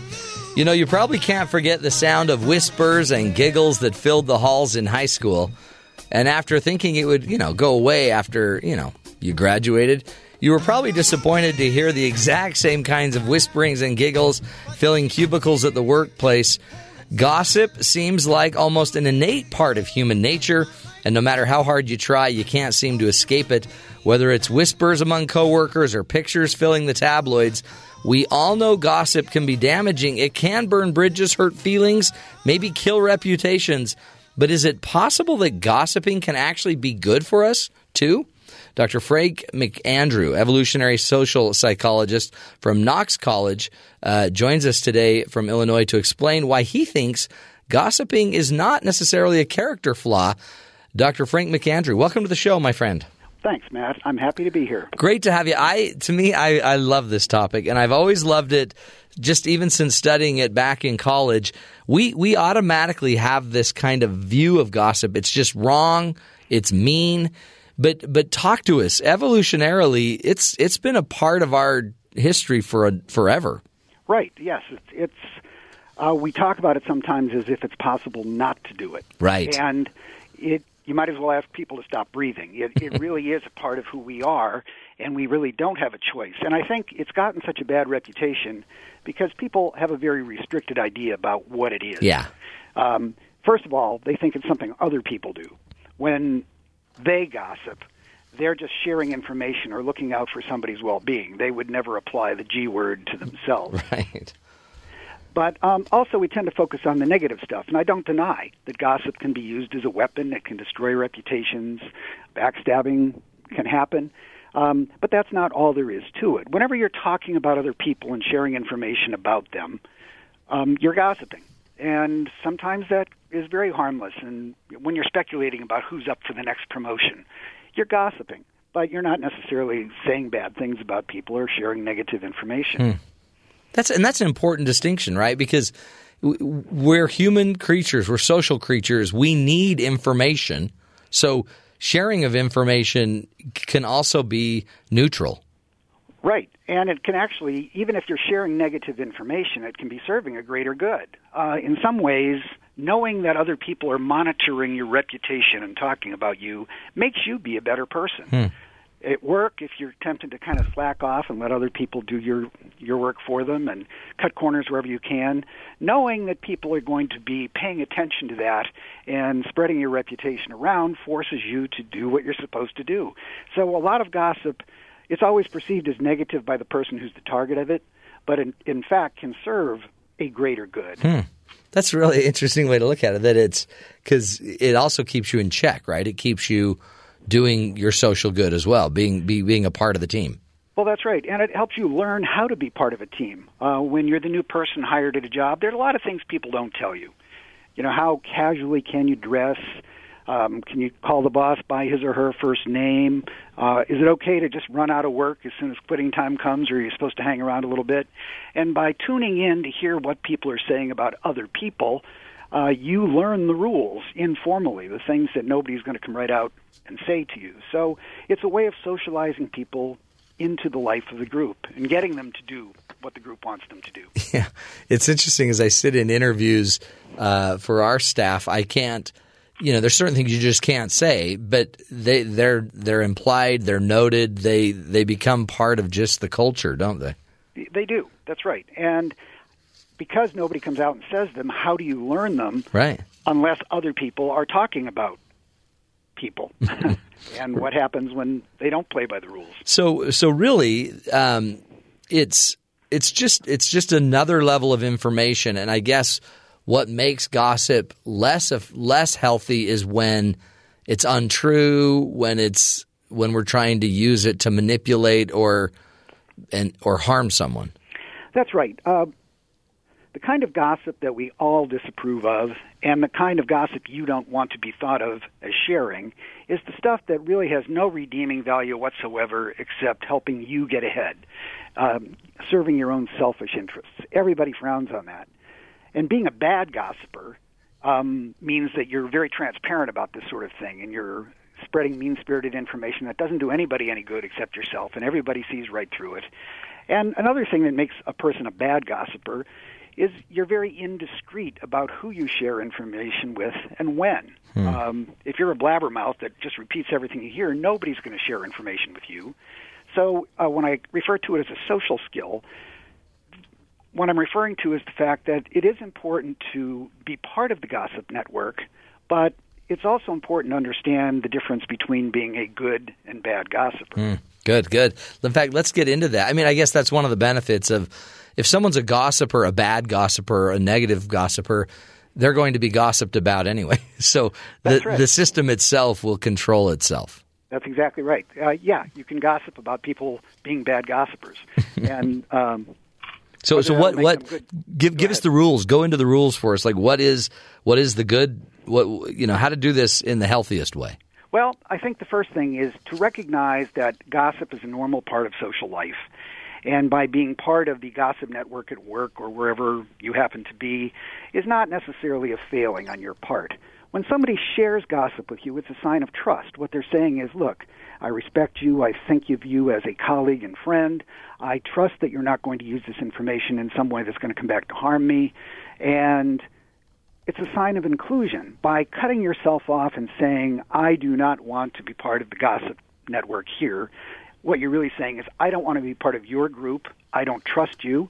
I don't want you to trust me. And hmm. nobody wants to be in that situation in their day to day life when they're just trying to go about their business. And so the first thing to do is not be a holier than thou person that somehow thinks that because somebody else is gossiping, they're a bad person. You're gossiping too, you just don't recognize it. Is there a benefit to to being a part of? I guess being willing to hear it but not spread it. Well, yes, I, I think that might be uh, a way to get. On the other hand, there is a sort, certain sort of reciprocity thing that we feel. Okay, yeah. Somebody does a favor for me, I feel obligated to do a favor for them. So the person that just soaks up the gossip and never shares anything is going to be suspicious because they're not playing by the rules. And uh, the skill comes then, if you are going to be part of the gossip network, uh, to be very discreet. Don't share something unless it absolutely has to be shared. Don't use gossip in a way that is only for your benefit. Be looking out for the well being of the group as a whole. So there are guidelines we can follow.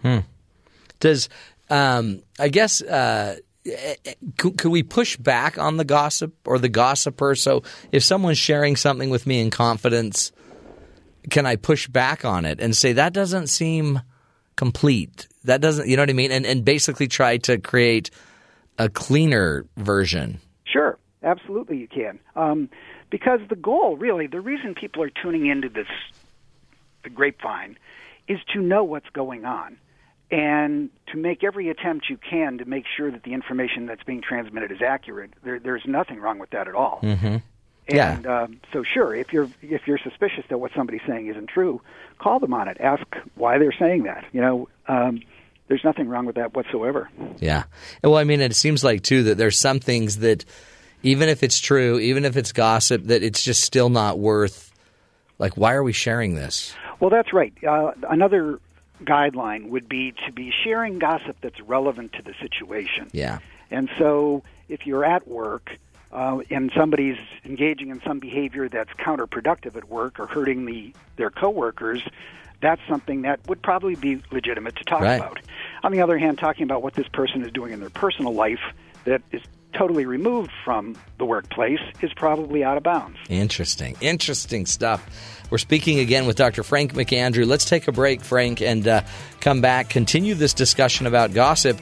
I mean, it, it's a social skill, folks, too. It's not, I mean, there's, there's a moral side of it, right? And it sounds like you can still uh, be part of a social network and not become part of the dark, seedy side of it. Just because you're hearing information doesn't mean you're having to become part of the dark side of the force if uh, Terry was in the room. We'll take a break, folks, and uh, come back, continue this discussion about gossip. It's uh, is it a character flaw or a social skill? Stick with us, folks. Interesting discussion. We'll be right back.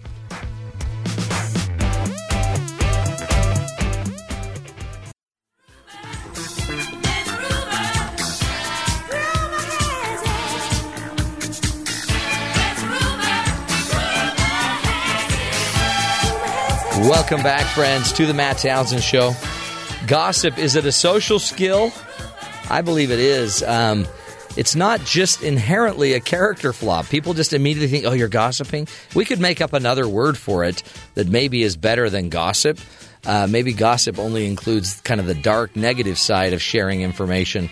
But there is an inherently positive, beneficial side as well socially to know that you're in the group, to know that you're in the know, you're finding out about things earlier. Um, joining us today, uh, Dr. Frank McAndrew is with us. He is an evolutionary social psychologist from Knox College. He joins us today from Illinois to talk to us about uh, what he thinks about how gossiping is not a character flaw. Frank, again, thanks for being with us. Yep. Uh, We- this is huge. fun. I mean, I think it's it's important to learn this. Is there a better word for the positive aspect of uh, of gossiping than the word gossip? Because it's Well, like, it's just networking, really, right? It's Well, it is. It is, and uh, it's keeping up. there. You go. Yeah, yeah. Because let's face it, if if you're totally clueless about what other people are doing, who's friends with whom, and you're just naive about the political maneuverings wherever you happen to be, you're never going to get ahead. I mean, y- if you're you really have to know what other people are up to. Right. You, And, you don't uh, need to know the dirt, or I mean, you could even know that, and just don't spread that, and don't try to get advancement based on someone else's pain or problem. Well, uh, unfortunately, I think our hunger is the greatest for information we can use. Okay. And that's the thing that really presses our buttons because um, if I have a rival or somebody that's higher in the food chain than I am, and I find out some negative things about them, this is immediately interesting to me because it's something maybe I can exploit. I can use this to get ahead. Whereas if I find out the person um, above me has just won other awards and come into all kinds of other powerful friends and allies, well, that doesn't help me at all. You know, uh, I'm not going to be able to use this in, in any way. On the other hand, if I find out some very positive, good things about friends of mine or relatives of mine, this is going to be very interesting to me because it's potentially useful. So I think ultimately gossip does have a selfish core in that uh, people are kind of primed to do it because it's a useful thing that does help them get ahead. I'm just saying that's not the only thing that it Right. does. Well, and I guess that's the key.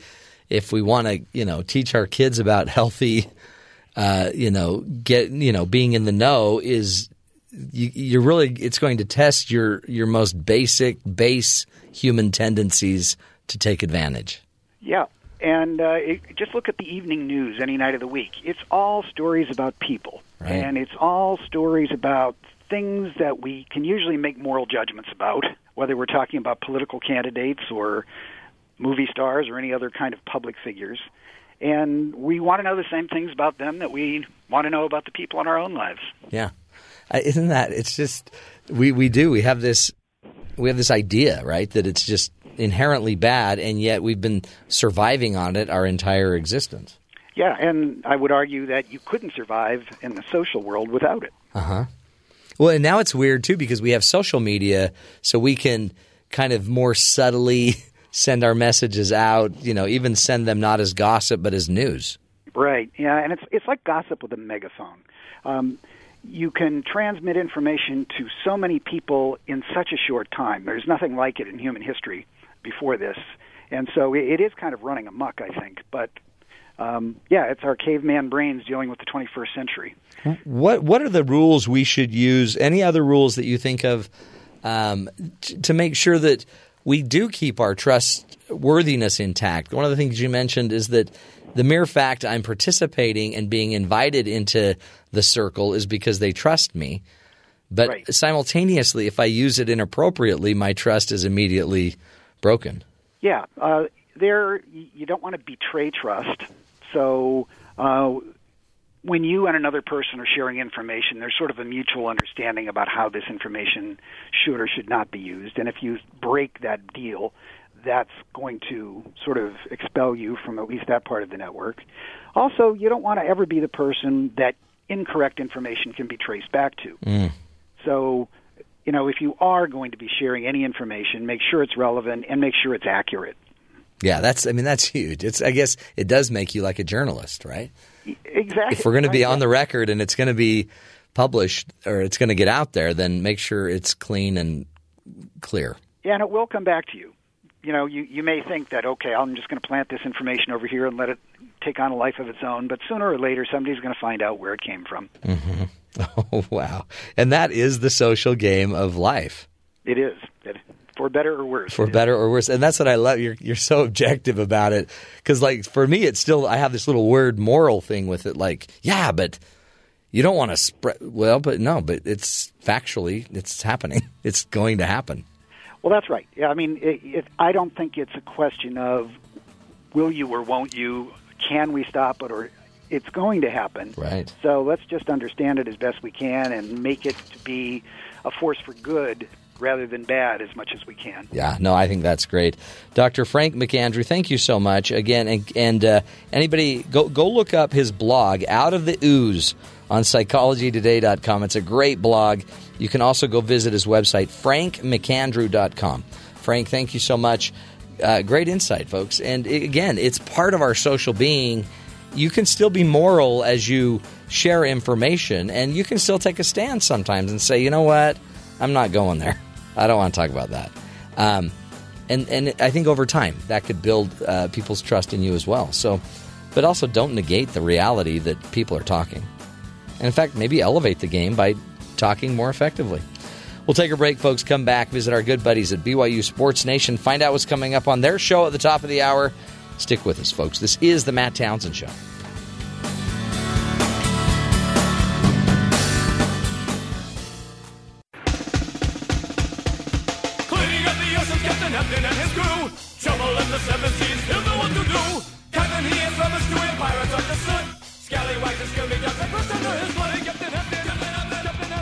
Welcome back, friends, to the Matt Townsend Show. A little Aquabats for you because today is uh, Bat. Remember, what is it? Uh, Bat Appreciation Day. So, our favorite bat on the show are the Aquabats. And uh, our favorite song, Captain Hampton and the Fierce Midget Pirates of Willie Goat. Great group. Our second favorite uh, uh, fierce midget pirate of Willie Goat are Spencer and Jerem. We're going to shoot it down to them and BYU Sports Nation. Find out what's coming up on their show today. Hello, gentlemen. My Hey, favorite Matthew. bat is uh, Louisville Slugger. Ooh, yes, yes. Do you remember the? Uh, do you remember what? What is it? The weight or the number that's on the bottom of the bat? It's ounces. Is it ounces or is, is it the- ounces? I, Or- I think they have the ounces and the length of the bat as well. Do they? So like, oh, what's the thirty-three? Is that a long bat? I think I used to hit with a thirty-three. Maybe When you were That's in a- sixth grade? yeah, yeah. When I was in sixth grade, Yeah, that sounds about right. that was it. Thirty-three. Uh huh. Yeah, I don't remember the ounces, but I liked them light. This isn't the Pinewood Derby. It's going to be okay. yeah, I liked them light. That's. Add some lead. I like I like them. I like to add cork to my bat. Okay. When was the last time you guys Brett? drilled out the core of a bat and put some cork in that? It's been a while. It's been a while. It's been a long time. Hey uh, guys, how are you doing? Um, y- you're still alive, I see. Sporting. That we are. You're still sportsing. Mm-hmm. Good. That's good. We um we I wanted to talk to you guys about the playoffs. Ah, which, Playoffs? Which The NBA playoffs? the Matt? M- NBA playoffs. Oh, not the NHL. NHL. No, Oh, I'm not into the NHL. We in fact we were, Ottawa, Boston tonight. Game three is it big? Is that big? yeah, because it's in Boston on Patriots on Day. Patriots Day. Oh, that just is lined big. up. That is huge. It's kind of lucky, right? The um we we made the restaurant we were we were eating with a group of friends and we made them change it from the hockey to basketball because the Jazz were playing. hmm That was a and great game for the it was a great Utah game. Jazz. But Rudy it, Gobert gets hurt. Yeah. Joe Johnson makes the buzzer beater. I think Joe a lot of a lot of the playoffs are, are are turning into some pretty interesting games. I mean, it's The fun Milwaukee to watch. Bucks upset the Toronto Raptors, Jerem. Hello, man, that man, that's exciting. you guys. You're spoiled. We are spoiled. Yeah, the, 'Cause In you- which way, though? Well, you'd rather watch hockey on Patriots that's, that's not true. I know what you want to watch today is the big marathon. Jared Ward, BYU grad, And Professor now. that's professor here, was in 13th place a few minutes ago Oh, in the Boston Marathon. He took sixth in the marathon in the Rio Summer Olympics yeah. in August. And uh, looks like the men are coming down the backstretch here. How's it watching looking? it online. Are you really? Where, Yeah. where do you go for that? NBC Sports Network. Okay, just checking. Um, so, so what you're doing right now, You as have you a television in there. as you prep for your show, you No, you the watch. prep is done. yeah, you, you well, you guys only take a few minutes to prep, really, Well, because eh, hours, but yeah. you're what we call perma prepped. Yeah. Once we talk to you, we're 98% ready. What do you guys do for the last two percent? I'm just dying to know. The last two percent is Generally, whatever you whatever the dictate that. whatever the control room wants to review. Okay.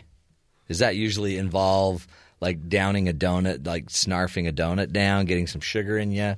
Yeah, if they dare us to do something, we try and sneak that in before the show. Those kind of things. A little That's good. social media. Make sure we're uh, teasing it out there on Smart. everything out there. No, that's super smart. So you guys, you you're on everything. You're on all the social media. You're that would on. be the most exaggerated statement of all time. you're on IMDb. IMDb. Yeah. Yeah, we are on that. You're on that. You're on. hmm We're going to Fast and the Furious tomorrow together, by the way, with Ben. You Oh, want to come? are, you, are, are you going with fat? The isn't Fate it- of the Furious, Fate, excuse me. Yeah. Uh, You know what? I am not into that stuff. That's fine. Uh, I, I'll probably just be home, you know, coaching your wives, um, as they call me. It's kind of weird. They always call and say, "How do I get my husband to not always go to these silly shows?" I talked to said wife, and she was cool with it. So Did she? Even invited her. Is that what she told you? so, Yeah. Yeah. What can you do? Hey, uh, you she guys. didn't want to go. I'm If you don't, shocked. If you don't want to go, that's on you. Yeah. You guys. that's a you problem. Um, you're still doing your show though, right? We are doing the show today. Yeah. What, what, what, what's on your show? The NCAA Friday came out with some off the field rule changes in college football. No more two a days. Tenth assistant coach coming in January. Early signing period, and so on. We'll talk about how this affects BYU. And our Twitter question's a fun one. If you could change one rule in college football, yes. what would it be? So we'll discuss that. Interesting. I kind of want a little heads up. What I mean, like, what are the options? Anything, you want. you want. You're Mine- writing the rule. Mine, Oh, my mine. Speaking of hockey, is bringing in a kind of a hockey thing into college football. I'll tell Like, you like a coming up what it is. check. You know what? Gator ball. Uh, there's a lot of checks in college football already, yeah, that's true. That's so true. and if it's excessive, it's called targeting. Let's not do that. Yeah, that that you hit impacted someone without BYU. targeting. Anyway, Right. never mind. Okay. Another day. I, I have a feeling this is going to be a pretty heated show. Well, if it's with the crowd of your helmet, Uh, Jared, but your eyes crowd. are not up, Why are they viewing the player crown? that you are attacking. What are they kings? What? Are they, what? How do they know where your eyes are? Just where your helmet's faced? Apparently, Yeah.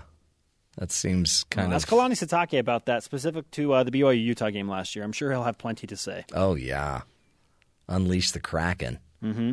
Hey, um, what uh, what else is on the show? Oh, Blaine Fowler, you know, just, uh, Just top 10 hair in Provo.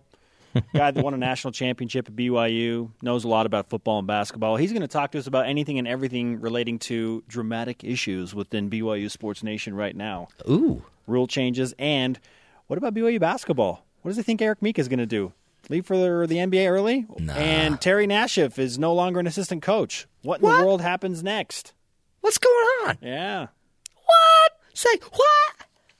Okay. Also, this toss up: which team is more likely to be ranked next season, BYU football or BYU basketball? Mm. Football. If you wanted to know. Oh, because you're the end all be all. Yeah, pre- problem solved right there. That's what- that's what Dr. we call Matt it has spoken. Anyway, that's the show. That's a great show. And, uh, okay, y- you still have five minutes to go get ready. Yes, if you just let us do that, that'd be great. Go, go do that and then do it. Okay. All right, peace out. There they go. Our two favorite bats Louisville Slugger and the, oh, what was the name of it? Illum- ah, I can't remember. I had a really great bat when I was growing up, had a name. they used to call me Reggie. The Big Whiffer, wasn't it called? The Big Whiffer? yeah. Uh, they, they called it the whiffer picker upper because it looked like I would whiff, but then I would pick up, you know, some outside fastball, drive it to the wall for a stand-up triple, clear the bases. Stand up triple. Mm-hmm. Really? It's one of the hardest hits around. Hmm. Yeah, it's just you know, it's just what we do. It's what we do. Hey, uh, a golf story out of Jeff's last golfing ex, ex, ex, episode. Uh, golf bag golf bag explodes. Listen to this audio from the golfing. Ooh,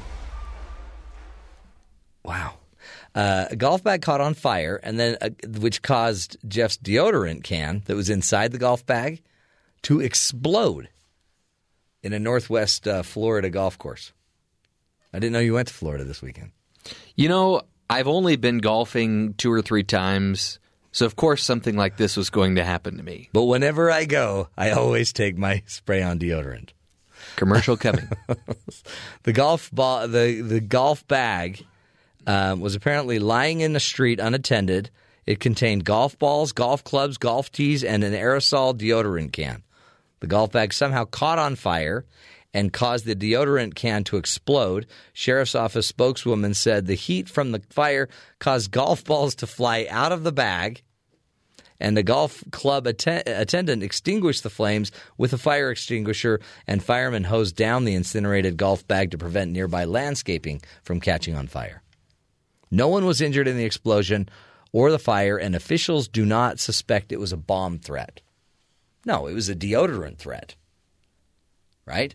I'll bet you bucks the guy had a Samsung 7 notepad, notebook, note. Hey, you guys want to go golfing? You're fired. There you have it. Audio from the entire uh, Inferno. By um, by the way, sad because now you lost your clubs. Yeah, and my deodorant. I had that imported from France. Which would you miss more? Uh, As a guy that doesn't golf much, would you miss more the clubs or the deodorant? Well, it's expensive deodorant. Well, and I know, I know which one I would miss more for you. The deodorant. Hmm. I've never played golf with. Not sure how to take that. I meant it in the best way possible. Hey, as you know, we always like to wrap up the show with a hero story. Today's hero is a couple that gave a waitress a $400 tip, then they decided to pay for her college. Kayla Shan- Shandera was a waitress that worked uh, two serving jobs in Honolulu, Hawaii. She recently received a tip from uh, of a lifetime from an extremely kind Australian couple visiting the island for vacation. According to the Honolulu Civil, uh, Civil Beat, Shandera was waiting on the couple at Noi Thai Cuisine. On April 5th, when the topic of schooling came up, she explained that she moved to Hawaii for school but was forced to drop out due to financial hardship. Shandera dropped the couple's $205 uh, bill only to discover that they left a $400 tip. I thought it was just so generous of them. I never get tipped that big. I had to say thank you, Shandera told Con KHON, the, the station there in Hawaii. During dinner, they told me that they were where they were staying, so I ran there after work to see if they were still there. As a thank you, Shandera gave the couple flowers as well as a card. But the next day, the couple returned to the restaurant and proposed another gift to Shan, uh, Shandera to pay off her student loan debt of more than $10,000 and to pay for the rest of her college tuition. How cool is that? Just a couple, um, and they're the heroes of the day. Uh, their names we don't know, but uh, it is going to change the life of one struggling waitress in Hawaii. So that's what a hero looks like, folks. They see a need, they meet the need, they do what they can. It doesn't mean you always have to throw money at it, but sometimes you can, and sometimes it just means you're there to uh, take care of one another. That's the show.